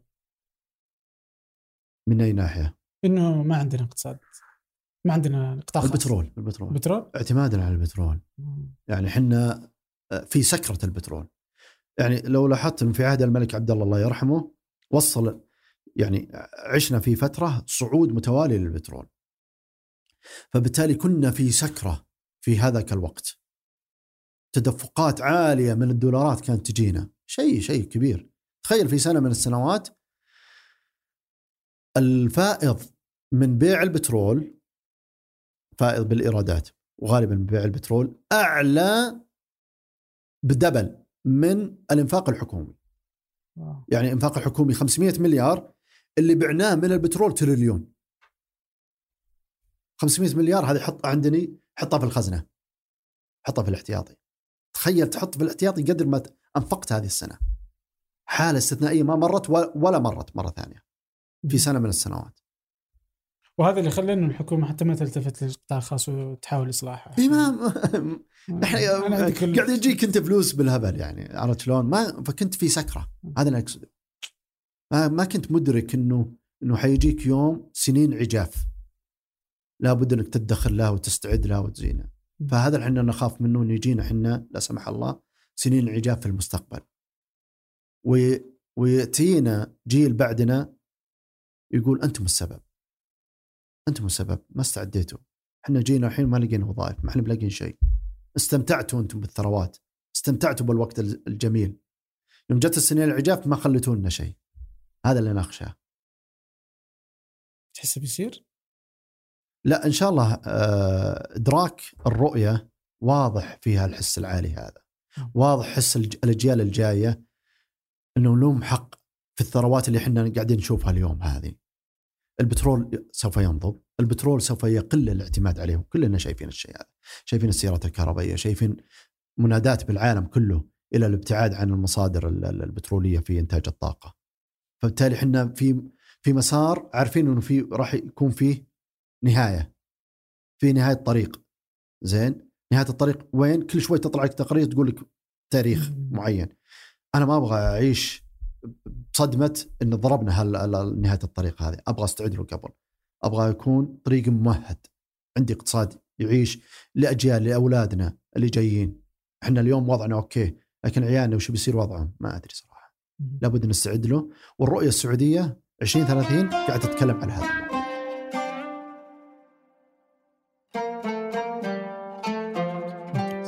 في في جائحة كورونا. متى اللحظة اللي سواء قرار ولا شيء أنت قرأته اللي خفت؟ آه اللي خفت منه لما كنا في عز الأزمة وما كنا عارفين وين حننتهي هذه واحدة. آه استمرار إغلاق الأعمال كان مقلق جدا لي. مقلق لأنه أعرف أنا إذا استمر هذا الإغلاق وفقدت الوظائف وأغلقت البزنس ترى الهدم سهل. البناء صعب صعب صعب صعب. مكلف جدا على الدولة مكلف على المسؤولين. والدليل لو لاحظت إنه تم مراعاة هذا الموضوع في عملية فتح المجال اليوم. يعني لو إنك تبي تستمع للصحة كاملة كان ما فتحت الحين الاقتصاد. يمكن زين. أه تراعي شوي أصبر. لكن لأنه التكلفة الاقتصادية أصبحت يعني هل نموت من الجوع ولا نموت من كورونا؟ في هذا السؤال صار. زين؟ في ناس كثير يعني ناس فقدوا وظائفهم فقدوا أعمالهم. فأصبحت التكلفة الاقتصادية قد تكون عالية إلى حد انها تعادل التكلفة الصحية. وهذه إشكالية كبيرة. هذا اللي كنت أنا أخاف منه في فترة عز الأزمة وخصوصا لما بدينا نسحب من الاحتياطي. ما كنت أتصور ان نلجأ إلى السحب الاحتياطي. في نفس الوقت انخفضت اسعار البترول. في نفس الوقت خفضنا الإنتاج البترول. وخفضنا إنتاج طوع طوعي ثاني. ما كان محسوب مليون برميل. هذه كلها كانت مفاجآت غير سارة صراحة. ما كنت أتصورها جت ورا بعض على طول. أحدثت هزة.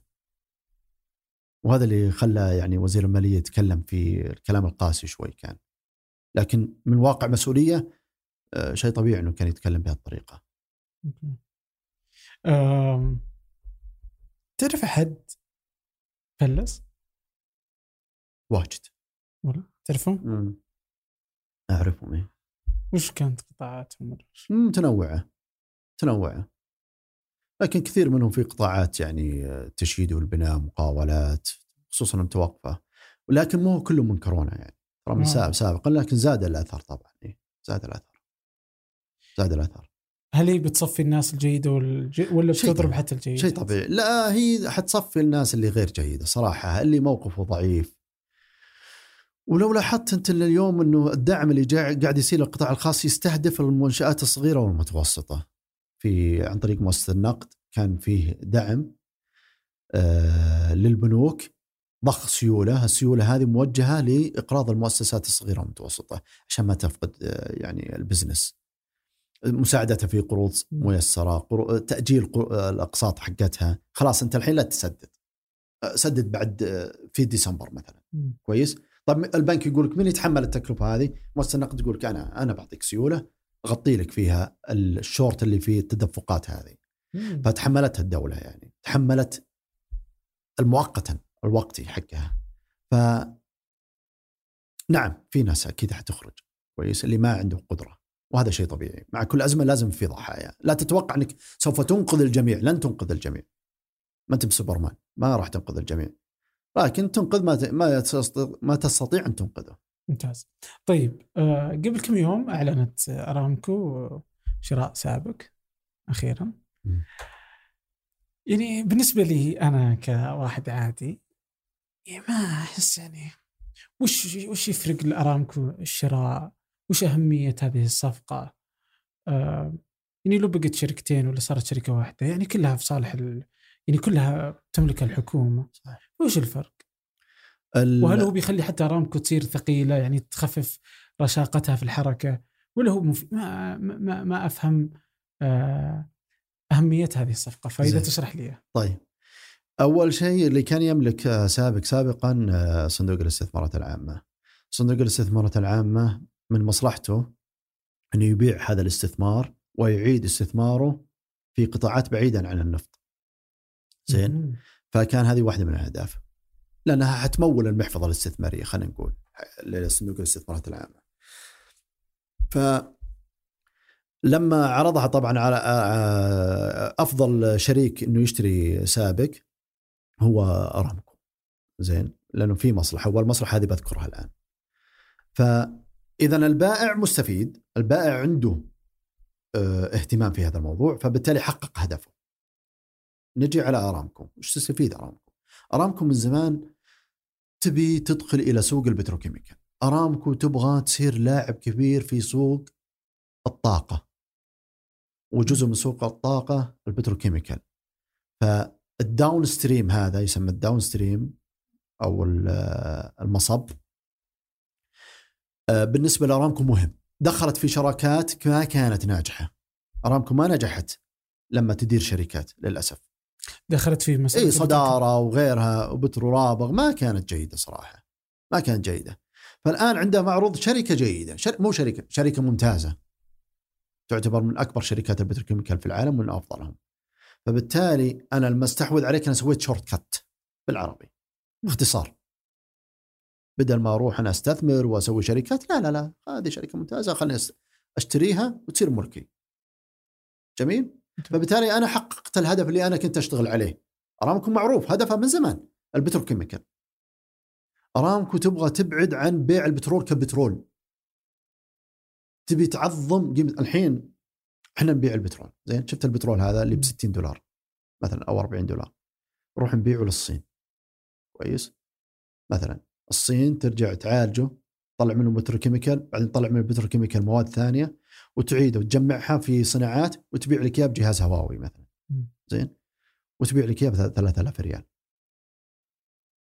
مساهمة البترول فيه نسبة معينة فيه فبالتالي الدولار اللي دفعته طلعت منه 3 دولار في هذه العملية مثلا أو 4 دولار غير خلق الوظائف وتحريك الاقتصاد. اذا أنا من مصلحتي إني أدخل تحت أنا في الصناعات اللي تحت البترول، البترول يدخل في كل شيء، البتروكيميكال يدخل في كل شيء. فأنا إذا أخذت البرميل بدل ما أبيعه ب 60 دولار أبيعه على مصنعي وبعدين أطلع منه منتجات أكتشف إنه البرميل اللي ب 60 اصبح ب 120 عظمت ولا ما عظمت؟ عظمت. اذا في مصلحة لأرامكو. هذا هدفها اللي كان من زمان تبغى تدخل في ال downstream، تدخل في الصناعات اللي تحت ال petrochemical. طيب إيش فائده سابك؟ سابك حسب المعلن يقول لك ما عندنا فائده، ما عندنا أي ميزة تفضيلية مع ارامكو. زين؟ تقول لي وش توقعك يا عبد الله؟ أقول لك لا في ميزة. وش؟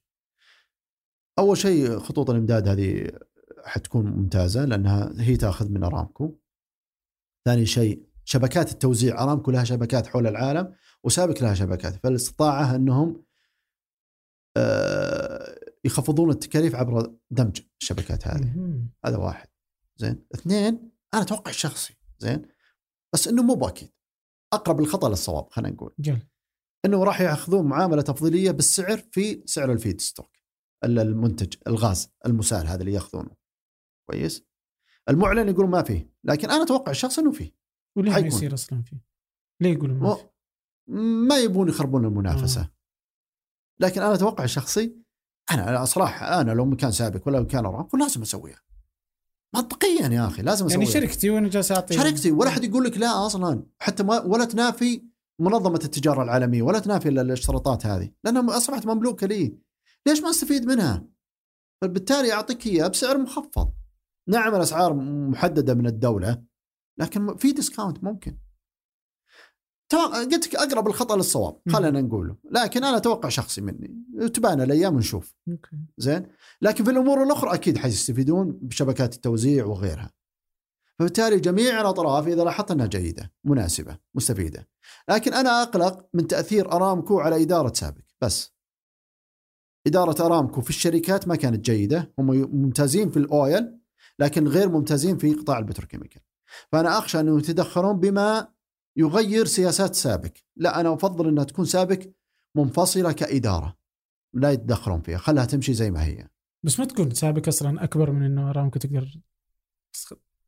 تخربها. لا لا لا. ارامكو أكبر. لا لا بس إن سابك يعني ما هي بشركة دوبها ناشئه زي والله مثلاً عبد الرحمن. غيروا مجلس الإدارة ودخل فيه ثلاثة مدري أربعة موظفين من الإدارات العليا حقين ارامكو دخلوا فيه. فالكلام اللي أنا أقوله تم ترى. مم. ذي- يعني هم الآن موجودين. مجلس الاداره لكن أتمنى إنه ما يكون في تغيير. هذا بس هذا قلقي لو آه، تتذكر فترة من الفترات كان السعودية تشتري تسلا. لو اشترت السعودية تسلا وصارت الحين مثلا قبل شوي أنت تقول ارامكو إنه الطاقة بعدين هنا البتروكيماويات تسلا ما أشوف إنها يعني مو بالضرورة إنها شركة سيارات فقط هي شركة آه، مصدر أكبر مصدر للطاقة الك- البطاريات. بطاريات إيه. في العالم. لو صارت ثلاثة موجودة أعتقد يشكل يعني أعتقد إنه أكثر من إنه تنويع المحفظة وتوزيع المخاطر والسعوديه أظنها يعني طبعا هي من أكبر مستثمرين بشركة آه، لوسيد هي إيه، لوسيد، يس. إيه. اذا ما كانت هي المستثمرة الأكبر يعني بس ما أدري إذا هذيك تصنع طاقة آه، بطاريات إيه. بطاريات إيه. قصدك إيه. ما أدري والله صراحة لكن على الأقل هم داخلين المجال نوعا ما بالإمكان يستفيدون من إمكانيات لوسيد إنهم يخلونها تصنع البطاريات مثلا واذا عندك سيولة إيه. لكن أنا ما عندي اطلاع ما عندي معلومة صراحة عن لوسيد هل هي لها مصانع في البطاريات أو لا أو ابتكارات مثلا ممكن يكون براءة اختراع. لكن أعتقد إنه يعني خيار جيد إنه إنه يكون في هذا الكلام طبعا طيب آه... تقول شيء؟ أنا بتكلم عن صندوق الاستثمارات العامة لأنه له علاقة في هذا الموضوع صندوق الاستثمارات العامة آه لو لاحظت إنه إنه اليوم عشان التنوع إحنا بس نتكلم عليه آه له أهداف آه أصبح عنده تحول. صندوق الاستثمارات العامه من يوم مسك مجلس إدارته سمو الأمير محمد بن سلمان وأصبح له هدف أكبر بكثير من الهدف اللي كان يمشي عليه في الفترات الماضية غير كثير فيه. فأصبح عنده هدف إنه ينوع نشاط الاقتصادي أو ينوع الاقتصاد في السعودية ينقل المعرفة ينقل التقنية يوطنها. يحفز القط- القطاعات الجديدة. ولذلك أنت لو لاحظت كل استثمارات آه، صندوق الاستثمارات العامه في أشياء جديدة. مثلا أنشأ شركة لإعادة تدوير. أنشأ آه، قام مستثمر في مشروعات سياحية البحر الأحمر أمالة قدية. المستثمرين يحجمون عن هذه الاستثمارات لأنهم ما هم مقتنعين بالسوق. صندوق الاستثمارات العامه قاعد يسوي إثبات نظرية إنه السوق يستحمل السياحة هي راح راح نلقى عندنا تعالوا شوفوا مكان البحر الأحمر. ممتاز روعة. فهو يستثمر في البنية التحتية ويحاول يبرز هذه القطاعات. بالإضافة إلى محفظته خارج المملكة. الآن في كثيرين ينتقدوا صندوق الاستثمارات العامه مع رؤية سوفت. صح ولا لا؟ بينما صندوق رؤية سوفت هو صندوق يعني هو أفضل صندوق يستثمر في التقنية في العالم وأكبر واحد. فبالتالي صندوق الاستثمارات العامة ما راح لأي واحد راح للكبير. فصندوق الاستثمارات العامه بس إنه خسر. آه، جايك في الخساره صندوق الاستثم- آه، الاستثمارات العامه أنشأ مع رؤية سوفت صندوق استثماري أشبه ما يكون بال venture capital. زين؟ صندوق رأس مال جريء ولكنه ضخم. يستثمر في قطاعات عالية التقنية عالية الخطورة. الذكاء الاصطناعي الإنترنت الأشياء وتليكوم بشكل عام وغيرها وغيرها من هذه التقنيات. فبالتالي هذا مانديت هذا مهمة كانت للصندوق. ومن صندوق الاستثمارات العامه يبغى الشيء هذا. ليش؟ لأنه يبغى يكون شراكات. يبغى يروح عن طريق واحد خبير يكشف له وين الصناعات ال- أو الشركات الجيدة في هذه القطاعات عشان يستقطبها بعدين في السعودية ممكن. ينقل المعرفة ال know-how هذا اللي إحنا نبغاه. زين؟ فصندوق ال- ال- الرؤيه سوفت قام استثمر في عشرات الشركات. طبعا أكيد شيء طبيعي إنه في جزء منها راح يفشل يخسر. WeWork يعني واحدة من النماذج الفشل الكبيرة. ويحاسب عليها الصندوق المفترض فيما بعد صندوق رؤية سوفت في هذا الموضوع المفترض إنها ما تترك. لأنه كانت تشكل نسبة لا بأس فيها. لكن عام 2019 مثلا صندوق آه، رؤية سوفت كان ربحان. ربح ربح كبير. ليش الناس ما تكلمت عليه؟ حوالي 9 مليار أعتقد. ما حد تكلم. يوم صارت الخسارة كلنا نتكلم. ف هو يمكن إنها كانت WeWork فضيحة ف أيوه لأنها فضيحة وكذا و- و- وادرج اسم السعودية فيها زين في هذا الموضوع لكن عموما هذا مو معناه إن صندوق رؤية سوفت إني أقول له إنه ناجح أو أقول إنه فاشل إي طبعا. يعني كانت مستثمرين المستثمرين في آبل و مستثمر في إيه. آبل وأبو ظبي إيه. فما كانت السعودية ف- الوحيدة بس إنها كانت ال- لا إيه لكن أنا أقصد إنه يا جماعة لا نكون متسرعين لابد أن نعطيه حقه الصندوق مدته عشر سنوات ليس سنتين فما تحكم عليه من سنتين. ما صندوق زال الرؤيه اي صندوق رؤية. فبالتالي هو مدته طويلة. لابد أن تنتظر. هذه طبيعة الصناديق هذه. لازم تنتظر عليها. على الأقل خمس سنوات عشان تقول ها وش اللي صاير الآن؟ فواحدة من أهدافها هذه طبعا أنه ينقل النو هاو ينقل المعرفة ينقل هالشركات هذه. فهذا دور الصندوق. من اللي يجيب لوسيد؟ من جابها السعوديه هو مم. صندوق الاستثمارات العامة. وغيرها من الشركات اللي راح يجيبها هنا في السعودية يحاول قاعد يتفاوض معاهم عن طريق صندوق الاستثمار. فهو الهيكل اللي راح ينقل الاقتصاد السعودي من اقتصاد معتمد على البترول إلى اقتصاد متنوع واحدة من المراكب حقتنا. صندوق الاستثمارات العامة في ناس كثيرة ما فهموه. صندوق الاستثمارات العامه دوره ضخم جدا فوق ما تتصور يا عبد الرحمن. راح يكون دوره عجيب. والآن اللي قاعد نشوفه بس بدايات التشكل حق الدور هذا لكن المقبل مذهل. في هذا الصندوق. لكن يحتاج إلى وقت ويحتاج إلى قدرات بشرية قادرة أن تقوده بشكل سليم وإن شاء الله أنه اللي موجودين فيه قادرين على ذلك. يا رب. طيب آه، في ناس انتقدوا صندوق الاستثمارات العامة في الاستثمار في الشركات النفطية في أزمة كورونا. بما إنه يعني لأنه كذا إنه آه، الصندوق قائم صح. وكل الرؤية قائمة على تنويع مصادر الدخل صح. عن النفط ومدري شلون. بعدين تروح تستثمر في شركات نفطية؟ أول شيء كم حجم الاستثمار هذا؟ ما أدري. ولا شيء. ولا شيء بالنسبة لمحفظة الاستثمار. ولا حاجة. يمكن ما يجي يمكن مليار ونص. ولا شيء مليار ونص ولا شيء. عن اسم بس. وليش استثمر فيها؟ استثمر فيها فرصة سعرية كانت. يا أخي قدامك فرصة. أخليها. خلاص أنا مو أنا مطلوب مني تعظيم المنافع تعظيم الأرباح. خلاص هذه محفظة في عند الصندوق في محافظ ما لها علاقة بنقل تقنية ولا علاقة بتنويع الاقتصاد. ما لها علاقة. هدفها أرباح. فرص أرباح. مم. هذه المحفظة واحدة من هذه. الاستثمار هذا من المحفظة اللي هدفها فقط الأرباح. نفط ولا مو بنفط. أهم شيء وين الفرصة؟ أنا قاعد أستثمر فيها.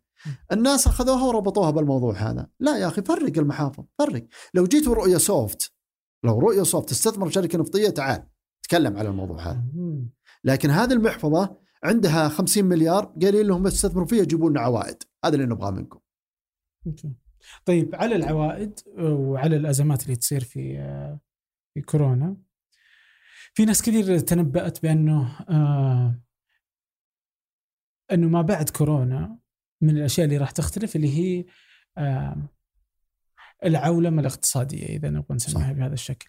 أنه بعد ما شافوا مثلا في حكومات شافت أنه في دول سكرت الحدود وبعضهم قالوا ما راح نصدر لكم لأنه هذه أشياء حقتنا. آه إنه اليوم الدول كلها عليها أن تستثمر في وإنه هذا اللي بيصير في إنه الصناعات الأساسية والأشياء الأساسية للحياة إنها يجب إنها تكون داخل البلد حتى وإن كانت غير مجدية اقتصاديا. قديش تشوف إنه هذا ممكن يصير؟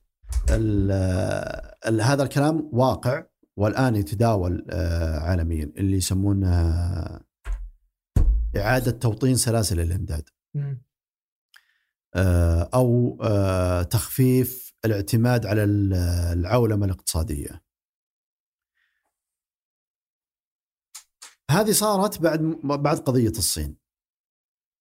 لما صار آه، أول ما حدث المشكلة في الصين وتوقفت سلاسل الإمداد اللي جاية من الصين، صار في إشكالية عند المصانع الأوروبية والأمريكية. يعني أنا بجيب لك مثال في بحث في آه، استطلاع عمل في ألمانيا ألمانيا بلد صناعي ولا مو بصناعي؟ صناعي. صناعي درجة أولى صح ولا لا؟ عمل في ألمانيا وسألوا مدراء كثير من الشركات عن مدى اعتماديتهم في آه، على الصين 80% أو كان بحدود هذه النسبة قالوا إن إحنا نعتمد في موادنا المدخلة في المصانع على الصين بشكل أو بآخر ألمانيا هذه ألمانيا. ما نتكلم لك على بلد عادي ألمانيا. فبالتالي الاعتماد على الصين وما حصل بالصين بعد كذا بعد ذلك أرعب الناس. وأرعب الحكومات. ولو شفنا شلون آه، ترامب كان يتكلم في موضوع هذا الموضوع بالذات. فأصبح الآن كل ال- ال- العالم يتكلم على توطين جزء. ولا ما راح تقدر تفك اعتمادك على الصين. شوف انسى. لكن أفك الاعتماد بدل ما كان 80% أكون 50% أعتمد على الصين مثلا أو 40% وهذا شيء ممتاز. أنا أتكلم مثلا ال- ال- الألمان مثلا. بحيث إني أوطن بعض سلاسل الإمداد حواليني يعني مو بالضرورة المانيا بال بالدول الأوروبية مثلا قريب منك. زين؟ بحيث ان تكون تحت مظلة واحدة تحت مش الاتحاد الأوروبي مثلا. نفس الحكاية في أفريقيا مثلا نفس الحكاية في أمريكا بح- بحيث إنه يكون في توطين الجزء من سلاسل الإمداد. تأمن تأمن شوي على اقتصادك إن بكرة الصين قفلت مرة ثانية. إيش يضمن لي أنا ما يجيني بعد فيروس ثاني؟ أشد من كورونا. ويتطلب إجراءات أشد ضراوة من كورونا. وش بيصير؟ يصير يعني آه، في مشكلة كبيرة راح تصير في سلاسل الإمداد. حيتوقف الإنتاج.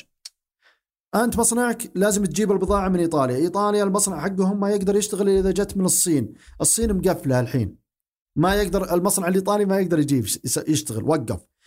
إذا وقف المصنع الإيطالي وقف المصنع البريطاني أو المصنع الألماني. إذا وقف المصنع الألماني أنا أنا الحين المستهلك اللي في الرياض ما أقدر أستفيد. هذا العولمه هذا الاقتصاد هذا اقتصاد العالم. سلسلة معقدة من سلاسل التوريد. متداخلة وبدون صنع أحد. ما حد جو قال أنا بسوي لك هندسة بالنظام. بحط سلاسل التوريد بحيث انت لا لا لا لا. خلقت من تلقاء نفسها من المصالح الذاتية. وين الأرخص؟ من الاكفى من ما أدري مين؟ كل شوي يطلع لك. وتشبكت بسلاسل الإمداد. هذا اللي خلى العولمة اليوم مرعبة في في ظل ظروف زي كورونا. وإذا توقفت أنا يتوقف عندي اقتصادي يعني. ليش إحنا ليش إحنا في في أرامكو مثلا في السعودية ما عانينا من المشكلة هذه؟ لأنه إنتاج نفط ما عندك مشكلة. ما أنت مصنع يعتمد على مادة مدخلة جاية من من الصين. زين؟ ما انت ما أنت مصنع منسوجات تعتمد على القطن اللي يصنع يصنع في مصر يزرع في مصر. زين وبيجيك لازم يجيك والسفن الحين ما تنقل ولا الطيارات. فأنت ما عندك قطن ما عندك تقدر تصنع نسيج. فما تقدر تسوي شيء. لا أنا أصنع أنا أطلع النفط. زين؟ فهذه واحدة من الأشياء يعني نعم اليوم فيه عملية الابتعاد عن الاعتماد على ال- ال- التوريد العالمي ومحاولة توطين بعض ال- الصناعات ليكون في توازن. صحيح. وهذا مو مفترض إنه يكون حتى عندنا؟ والله يا أخي إحنا بعيدين عن المواضيع. هذا مفترض نعم مفترض. مفترض إنه يكون عندنا توطين. وهذا برنامج ال ال اسمه أدلب أظنه؟ ندلب أو أدلب اللي هو البرنامج الوطني للصناعات اللوجستية للصناعات والخدمات آه. اللوجستية لتوطين بعض الصناعات في السعودية. وماشيين فيها. توطين الصناعات الحربية واحدة منها. زين؟ وهذا قطعنا فيه شوط. جميل. ففي في شيء على أرض الواقع بس يحتاج إلى وقت. ما راح يعني شوف التحول الاقتصادي دائما يحتاج إلى سنين طويلة. ما راح تشوفه بسنتين ولا ثلاثة ولا أربعة. 10 15 سنة حتى تصل إلى ثمار تقول أنا والله الآن قاعد أستفيد. سنغافورة ما قعدت سنتين وتحولت إلى هذا الوضع. قعدت سنين طويلة عشان تصل إلى هذا المستوى. من ال... ال... شوف كل ما زاد است...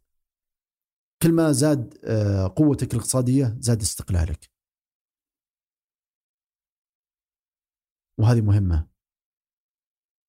دائما إذا كنت أنت تحت رحمة الاقتصاد العالمي راح تظل وهو لازم أنت تصير تحت الاقتصاد العالمي لكن كل ما كان قليل الاستقلالية اقتصاديا كل ما كنت يعني أضعف.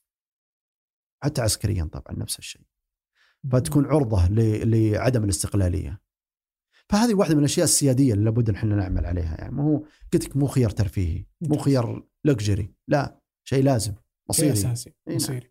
تكلمنا عن الريال وإنه 3.75 وارتباطه بالدولار وإنه في السندات انها كانت كلها بالدولار الحين في سندات باليورو مدري شلون.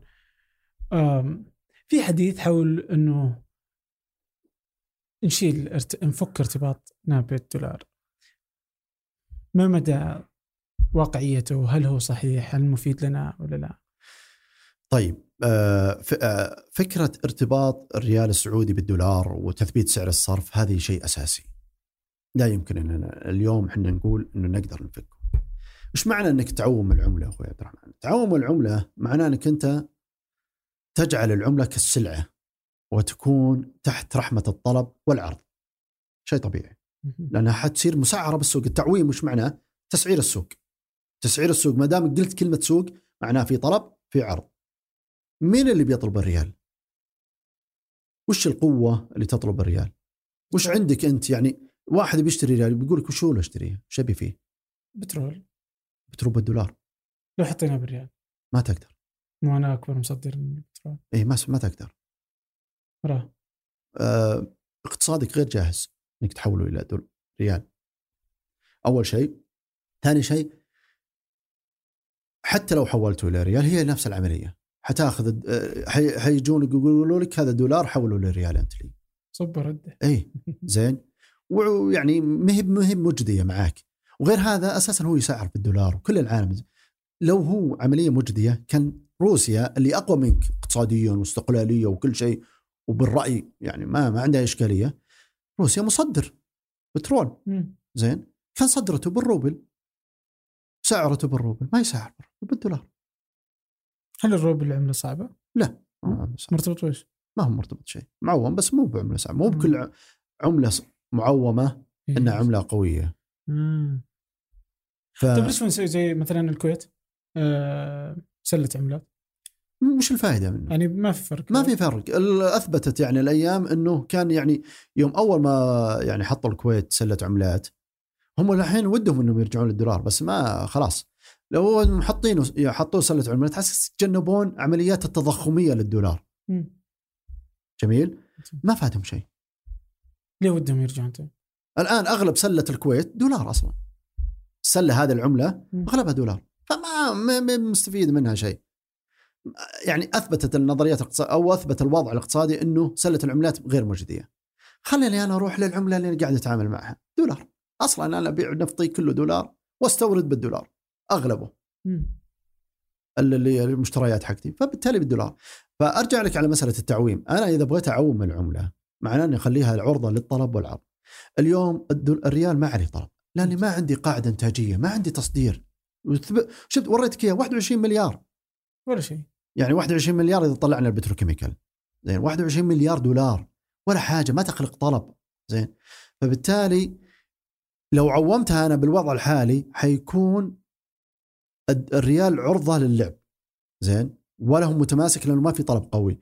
بالتالي حت بدل الريال بدل 3.75 حتلقاه بستة. سبعة. هنا مشكلة عظيمة حتصير لك. لأن كل ثروتك اللي بالريال حتكون انخفضت مقابل الدولار. ومعها كل الأصول الثانية. إذا بغيت تشتري ذهب إذا بغيت تشتري ب- ب- باوند مثلا بريطاني وهكذا يعني. أي شيء تبي تشتريه حتلقاه ارتفع سعره بمقدار انخفاض الريال مع الدولار. وهذه مصيبة كبيرة طبعا لو صارت. فبالتالي أنا اليوم لا أستطيع أن أعوم الريال. وش أفضل شيء؟ إني أثبته. وكيف أثبته؟ انه يكون عندي احتياطيات أقوي ظهري فيها. بحيث إنه اطق أنا طاقن على صدري وأقول اي واحد يجيب ريال أنا بعطيه عليه عدد من السنتات من الدولارات.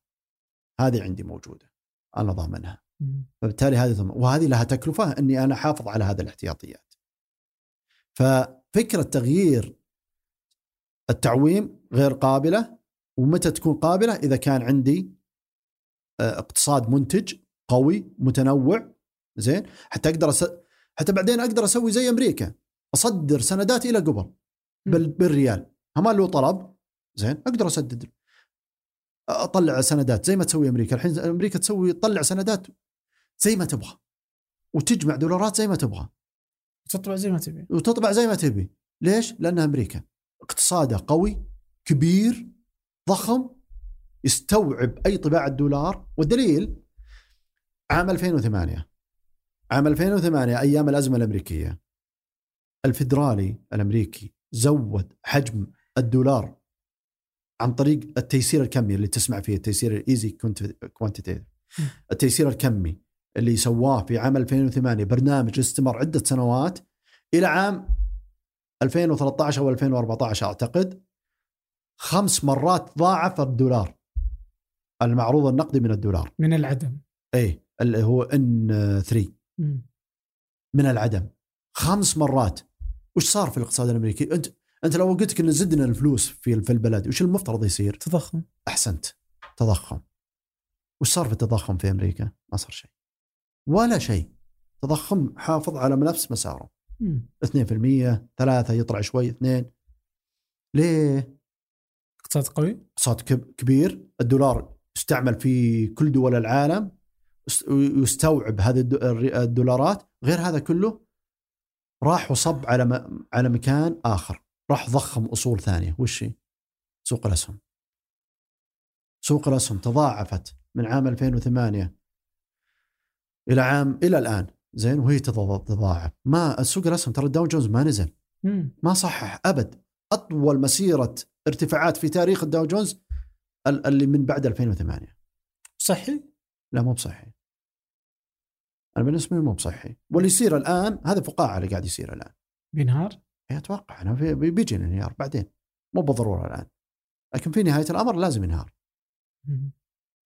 طب بس تدري أتوقع إنه هذا ال- الكلام على تعويم الريال أو تغيير الربطة بالدولار كان خوفا من انهيار ال- الاقتصاد الأمريكي الدولار صح؟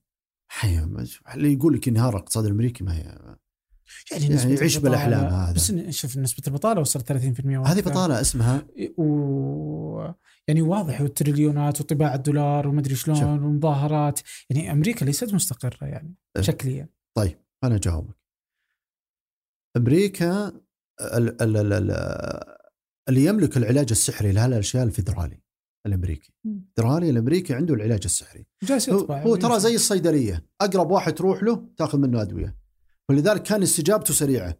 الفدرالي الأمريكي أفضل بنك مركزي في العالم. واستطاع أن يواجه كل الأزمات. جميل؟ مم. والدليل اللي صار في 2008 الكل كان يقول في تضخم بيصير. الفدرالي الأمريكي استمر في التيسير الكمي. والدليل إنه الأوروبيين ما مشوا زي ال- ال- الأمريكان. خايفين. كان ما سووا التيسير الكمي إلا بعدين. مهم. بس المين عنده الشجاعه والقدره على الرؤية الفدرالي. كان يرى أنه لابد انه يسويها. وهذا اللي سواه صارع بتعافي الاقتصاد الأمريكي. لكن عموما أنا برجع الموضوع أنه الناس خايفة انه يوم من ال- ال- ال- الاقتصاد الأمريكي، الاقتصاد الأمريكي اقتصاد مؤسسات ودولة مؤسسات لا تقلق منها، ما ما ينقلق من ال ال ال ال الأمريكان واقتصادهم الآن، واقتصادهم ما زال قوي ويراهن عليه. والبطالة اللي أنت ذكرتها هذه بطالة مؤقتة. هذه كلهم تراهم كان اللي كانوا يشتغلون في المطاعم، في الكافيات، في السياحة، في الترفيه، اللي الأنشطة توقفت. تعرف هم يدفعون بال wages بال weekly بالأسبوع. فنهاية الأسبوع يقول لك امشي خلاص. متى ما بغاك قال لك تعال حط الإعلانات ورجعت. والدليل إنه يوم أعلنوا نتائج البطالة ال- ال payroll ولا العاطلين عن العمل تفاجئوا إنه في زيادة في, في آسف في ارتفاع في ال- ال- اللي توظفوا. خلق وظائف. كانوا يتوقعون 9 مليون أو 6 مليون فقد في وظيفة صار في 2 مليون زيادة وظيفة. إيش السبب؟ حتى لو كان الرقم مو بدقيق بعدين قالوا إنه مو بدقيق. لكن هذا يدل إنه لأنه في تعافي لأنه أصلا الوظائف هذه كلها سريعة سريعة تجيبها مرة ثانية. مطعم سكر رجع فتح.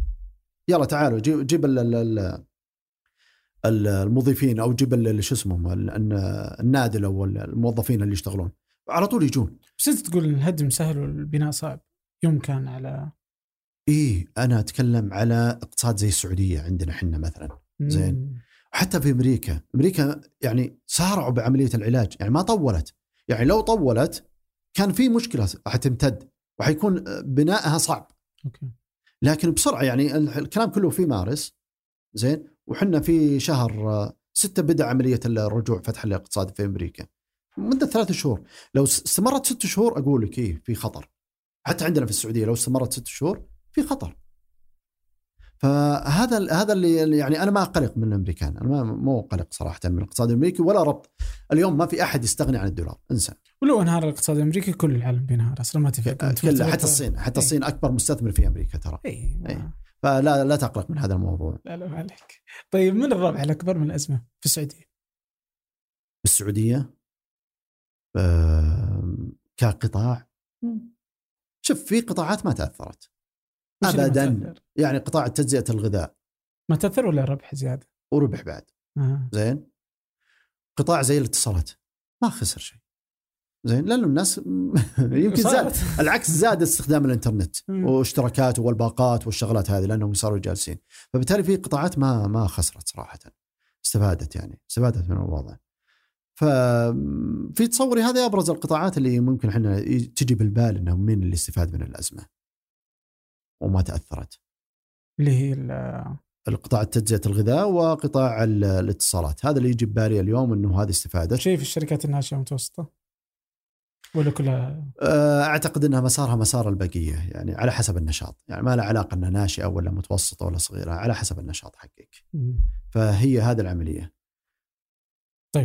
آخر حاجة آه هي حاجة ما جيناها بس إنها كانت مكتوبة هنا بالأخير الأصول المعطلة. أوكي؟ هذا كان في نقاشات عليه قبلها. فأنت تقول إن الأصول المعطلة هي أحد الأمور اللي شوهت الاقتصاد السعودي. وش تقصد بالأصول المعطلة؟ وش نقصد في الأصول المعطلة؟ هي أي أصل لا يتم الاستفادة منه ولا يحقق عائد. نجيب مثال الأراضي البيضاء. زين الأراضي البيضاء اليوم في ملايين الأمتار أراضي بيضاء داخل المدن. من 30 40 سنة مخططة بعضها بعضها ما خطط زين ومكتنزة لثرواتها. يعني اليوم هي اشتريت مثلا أرض مليون متر قبل 40 سنة ب 10 مليون ريال. مع التضخم مع ارتفاع أسعار الأصول حتى الأرض البيضاء ارتفع سعرها وأصبح مليار. هذه الأرض. فبالتالي أنا عندي مليار قاعدة كذا كذا هي قاعدة كذا. لا الحكومة تستفيد ولا مواطن يستفيد ولا اقتصاد يستفيد. بل العكس الحكومة متضررة. ليش؟ لأنه تضطر إنها تطلع من الأراضي هذه تفتح أراضي جديدة وتوسع اللي يسمونه النطاق العمراني. وتخلق سبلاي أو تخلق عرض من الأراضي علشان الناس تقدر تشتغل يعني. فبالتالي هذا الخلق يضرها لأنه شركة المياه الكهرباء ما أدري مين يحتاجون بنية أساسية يروحون يوزعون هناك. بينما هم سووا بنية هنا بس ما استغلت كلها راحت. العماير ال- أي أصل أي أصل ما له شيء منتج مو مستفاد منه. فانا بجيب لك مثال واقعي خلينا نقول. اليوم ارجع بالزمن 30 سنة. رجل. قرر معه 100 مليون وقرر إنه يبني مصنع. عشان بس يضح ال- الاستنتاج اللي بقوله بعدين. بنى مصنع ورجل آخر في نفس اللحظة معاه 100 مليون قرر إنه يشتري فيها أراضي. جميل؟ اشترى هذا أراضي ب 100 مليون وهذا اشترى سوى له مصنع ب 100 مليون. ورجل المصنع قام واشتغل وتعاقد مع كونتراكترز ومقاولين وقام يبني واشترى مواد بناء وغيره واشترى خطوط إنتاج وتحرك وأخذ قروض من البنوك عشان يشتغل. بنى المصنع. لما بنى المصنع احتاج الموظفين. قام وظف ألف موظف. لما بدأ يوظف احتاج مواد أولية علشان يشغل. قام شغل سابك وشغل الشركات الثانية معاه. احتاج إلى كهرباء. شغل شركة الكهرباء شغل شركة المياه وهكذا بدأ يشتغل بدأ ينتج. لما أنتج صار عنده مواد احتاج إلى شركات نقل. فقامت اشتغلت معاه شركات النقل وقام ينقل لهم. احتاج إلى تسهيلات بنكية مستمرة معه علشان يصدر ويبيع ويسوي واشتغلت العملية. معه فتح بزنس آخر يبيعون بالمفرق مثلا. وقاموا يشتغلون بالشوارع ومحلات في الشوارع يبيعون هالبضائع هذه. المية مليون هذه كبرت خلال 30 سنة على صاحب المصنع نفسه أصبح تقييم المصنع هذا مليار. لكن خلال مسيرته 30 سنة من 100 مليون عشان ينمو إلى مليار 30 سنة يدفع رواتب. الناس هذول يستهلكون في الاقتصاد يرجعوا عوائل فاتحين فيها بيوت. شركات النقل اللي تنقل له بضائعه اشتغلوا عليه واعتمدوا عليه 30 سنة وهم معهم عقود. سابق كانت تبيع له 30 سنة وهي تبيع له مواد أولية. البنوك خطوط ال- ال- الم- التأمين متاحة مستفيدين منه 30 سنة. الدائرة والدائرة اللي بعدها والدائرة اللي بعدها والدائرة اللي بعدها كلها قاعدة تكبر معاه في السنوات هذه. فبالتالي هو فعليا ما كبر من 100 مليون إلى مليار هو أكبر من كذا من كثير. الناس اللي استفادت معاه. فبالتالي خلق اقتصاد اقتصاد منتج اشتغل معاه. تعال نشوف أخونا الآخر أبو 100 مليون حطها في أرض فاضية. بعد 30 سنة مع فعل التضخم وارتفاع أسعار العقارات أصبحت قيمتها مليار. خلينا نفترض. مفترض بعد أكثر من كذا هي مليارين بعد يمكن تلقى 10 مليار. خلال ال 100 مليون إلى المليارين 30 سنة هذه وش سوى هو في الاقتصاد؟ خلق وظائف خلق أعمال مساندة بنوك شيء ما سوى شيء. عنده محاسب واحد راتبه 2000 ريال ينشب لك في العمولة بعد إذا جيت تشتري عنده مكتب عقاري.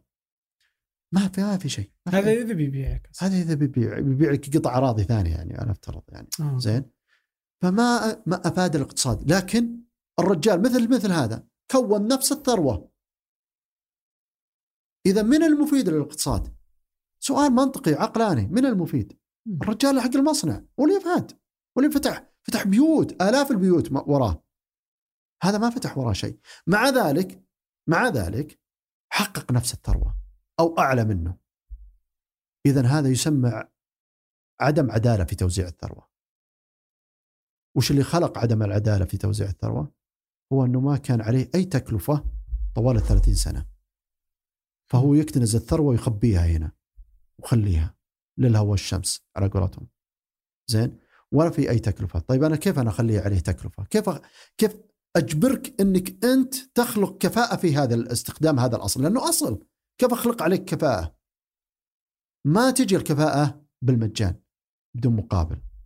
تجي الكفاءة إذا فرضت عليك تكلفة والتكلفة هذه تسمى ضريبة. وهذا ما يسمى بضريبة الأصول. موجودة مو؟ من موجودة لا. رسوم الأراضي البيضاء؟ لا ما في. ما ما بالشكل اللي تتصوره يعني ولا طبقت بشكل سليم. فالمفترض انه يكون عليه ضريبة لا تمسك الأرض فاضية. لا تمسك الأرض فاضية. اعمل بها. شغلها.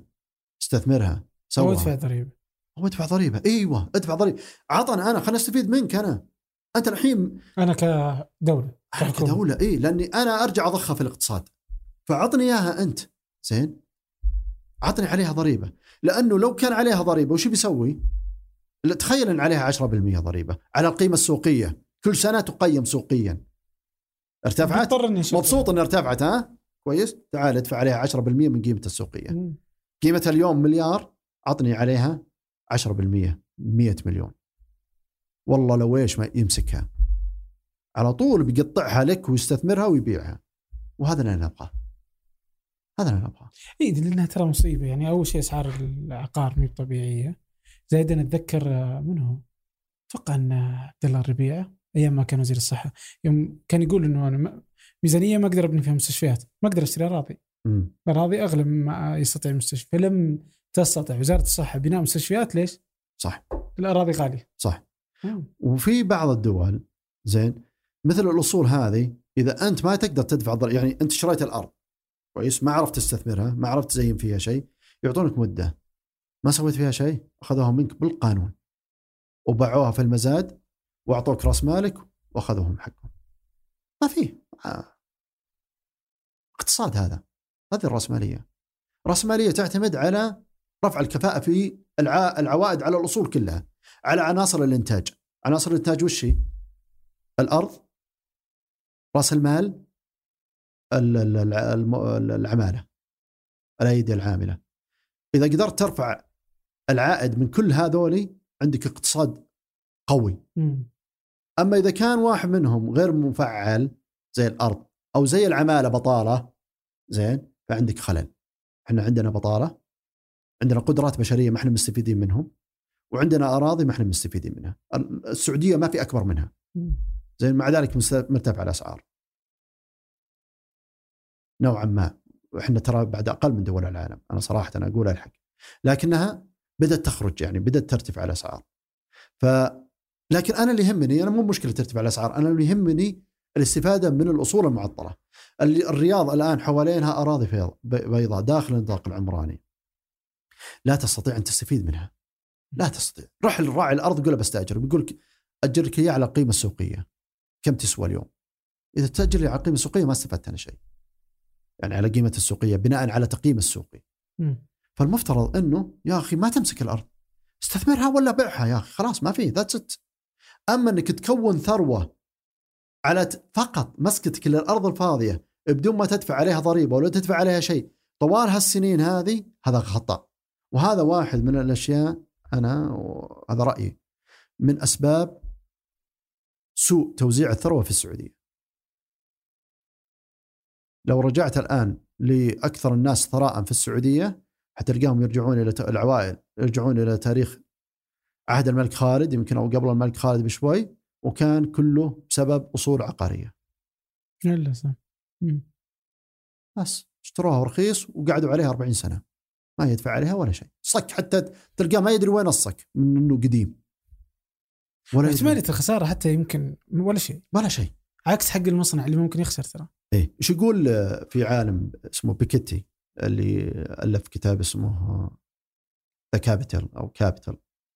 عن كله عن عد- عدال عدم عدالة توزيع الثروات وكان يقيس على الاقتصاد الأمريكي فقال إنه من عام من عام 1912 تقريبا إلى عام 1947 كان 10 ال 10% الأعلى تملكا أو امتلاكا للدخل من أمريكا يأخذون حوالي 50% من الدخل الأمريكي، مم. 50% من الدخل الأمريكي يروح للعشرة. وال50 الباقية تروح ل 90% من الأمريكان، فهذا كان عدم مساواة. بعد عام 47 إلى عام 77 تغيرت النسبة، أصبح ال 10% يأخذون 35% و65% راحت لل 90% المجورتي من الشعب. ليش؟ وش اللي غير في المعادلة هذه؟ عدة أشياء. أول شيء تم فرض ضرائب على الدخل عالية وعلى الأصول،. زين؟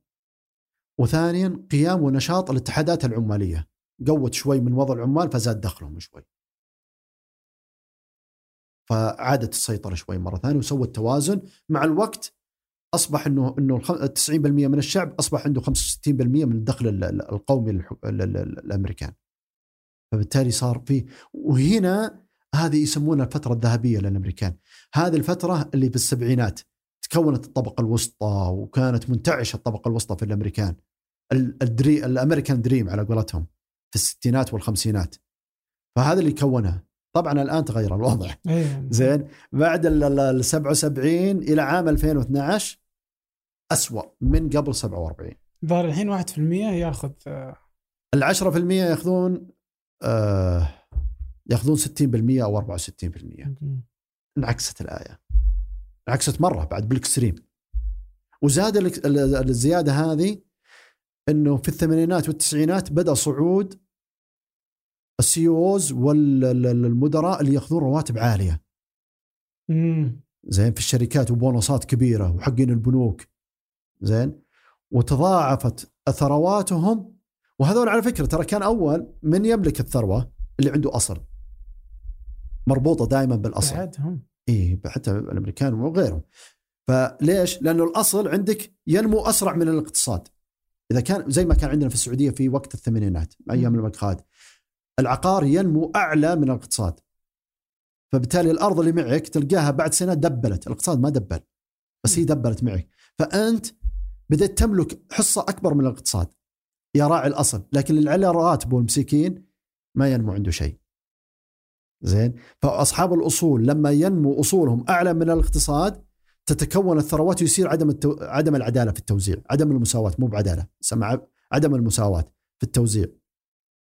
هذا اللي صار مع الأمريكان، الآن الأمريكان كان أول اللي عنده أصول هو اللي ينمو. الآن اللي عنده دخل رئيس CEO لشركة زي أبل كم يملك؟ ما عنده أصل تراه، ترى ما عنده أصل، موظف. لكن عنده دخل يعادل دخول أصحاب الأصول. وهذه شيء جديد طبعا صار. وأصبح يخلق نوع جديد من عدم المساواة، لأنه اللي فوق غير اللي تحت في الدخول. بس إنه أكثر منطقية ولا؟ يعني على الأقل يعني هذا ترى فلوس. فيها نقاش، تقدر تدخل فيه نقاش فلسفي. يعني فيها عدالة ما فيها عدالة، معرفة حقته كيف أداء لل... فيها نقاش، لكن إلى إلى أي حد هو يملك من هذا ال- ال- الدخل؟ دخل عالي يا أخي، دخل عالي مرة. زين أتذكر حتى, حتى تذكر- بيل كلينتون كان يبغى يحط قانون أيوه وتذكر عام 2008 تكلموا على كيف حقين الشركات ال investment هذه جي بي مورجان و-. وجولدمان ساكس كيف ياخذون رواتب عالية وبونصات وهم اللي سببوا الأزمة هذه. تأثروا عام 2008 عام 2009 يوم سووا recovery بالسوق رجعوا رواتبهم أكثر بعد بونصات. فرجعت مرة ثانية عدم المساواة ازدادت الفجوة مرة ثانية. إحنا في السعودية عندنا أصحاب الأصول. العقارية هم اللي كونوا ثرواتهم وخلقوا نوع من عدم المساواة خلق عدم المساواة في التوزيع بهذا السبب. لأنهم استفادوا في فترات ماضية من ارتفاع أصولهم أعلى من ارتفاع الاقتصاد. وفعليا إحنا شفناه العقار يرتفع دبل دبلين. زين؟ بينما الاقتصاد ما يرتفع بنفس النسبة. فبالتالي أصبحوا يملكون ثروات كبيرة وباقي الناس اللي ما عندهم أصول ما يملكون ثروات. تحدي وهذا اللي يرجع لي أقول لك إنه مسألة أهمية وضع ضريبة على الأصول. لكي أول شيء تخفف عدم المساواة، عدم العدالة، عدم المساواة في التوزيع وتضع كلفة على الأصل مهما كان، ما دامه غير عامل أنا اخليه عامل بسبب إني عليه تكلفة، أجبرك خل ترفع كفاءة أصلك. وش اللي يخليها للحين ما تصير؟ ما أدري. ما أدري. المفترض أنها تتم وبسرعة. ومتأكد إنه ما هي برسوم الأراضي البيضاء. رسوم الأراضي طبقت هي. ما طبقت بالشكل الصحيح. أنا ما أعتقد إنها طبقت. لو طبقت بالشكل الصحيح ما لقيت الأراضي كذا. مفترض إنها ما تصير بس ب... حتى بالتقييم هذا المفروض أعلى. 5 يمكن- 6 7% زين؟ أجبرهم. إذا شوف هي زي ال parameter. قاعد تحركه. أنت. ما تحرك معاك ارفعه. حركه. إلى ما توصل المستوى خلاص فير يتحرك معاك العقار. لازم يصير في استجابة. أما تظل كذا أراضي لا لا شوف الأراضي ما بيسمي لك لكن شوف الرياض. شوف الأراضي الفا- الفاضية اللي بالرياض. ولا على أي رسم ولا أحد يقول له شيء. ولا في لا لا يوظف لا يدفع رسوم بلدية لا يرفع رسوم آه، آه، كهرباء لا يرفع ما عنده رسوم ما عنده شيء. بس أرض. حرط خلاص خله عندي. أزين لي من احطه كاش لأنها الكاش ينخفض مع التضخم الأصل يرتفع مع التضخم. فبالتالي أنا مستفيد. يلا الله يسهل يا رب. طيب يعطيك العافية. الله يعافيك. شكرا جزيلا لك يا لا والله يعني- سعيد سعدت بعد معكم الله بهذا. اللقاء. الله يسعدك يا رب. والله يعني ساعة و45 دقيقة كأنها 10 دقائق قعدنا ساعة و45 إيه. والله والله وقت طويل. لا لا بس مستمتعين. الله الله يسلمك. شكرا شكرا لك. لك شكرا الله يعافيك. شكرا عبد الله شكرا لكم شكرا للتنسيق والاعداد سحر سليمان وفي آه، التصوير محمد نادي الهندسه الصوتيه محمد الحسن اشراف على اذاعه ثمانية ثمود بن محفوظ. هذا فنجان أحد منتجات شركة ثمانية للنشر والتوزيع. الأسبوع المقبل. القادم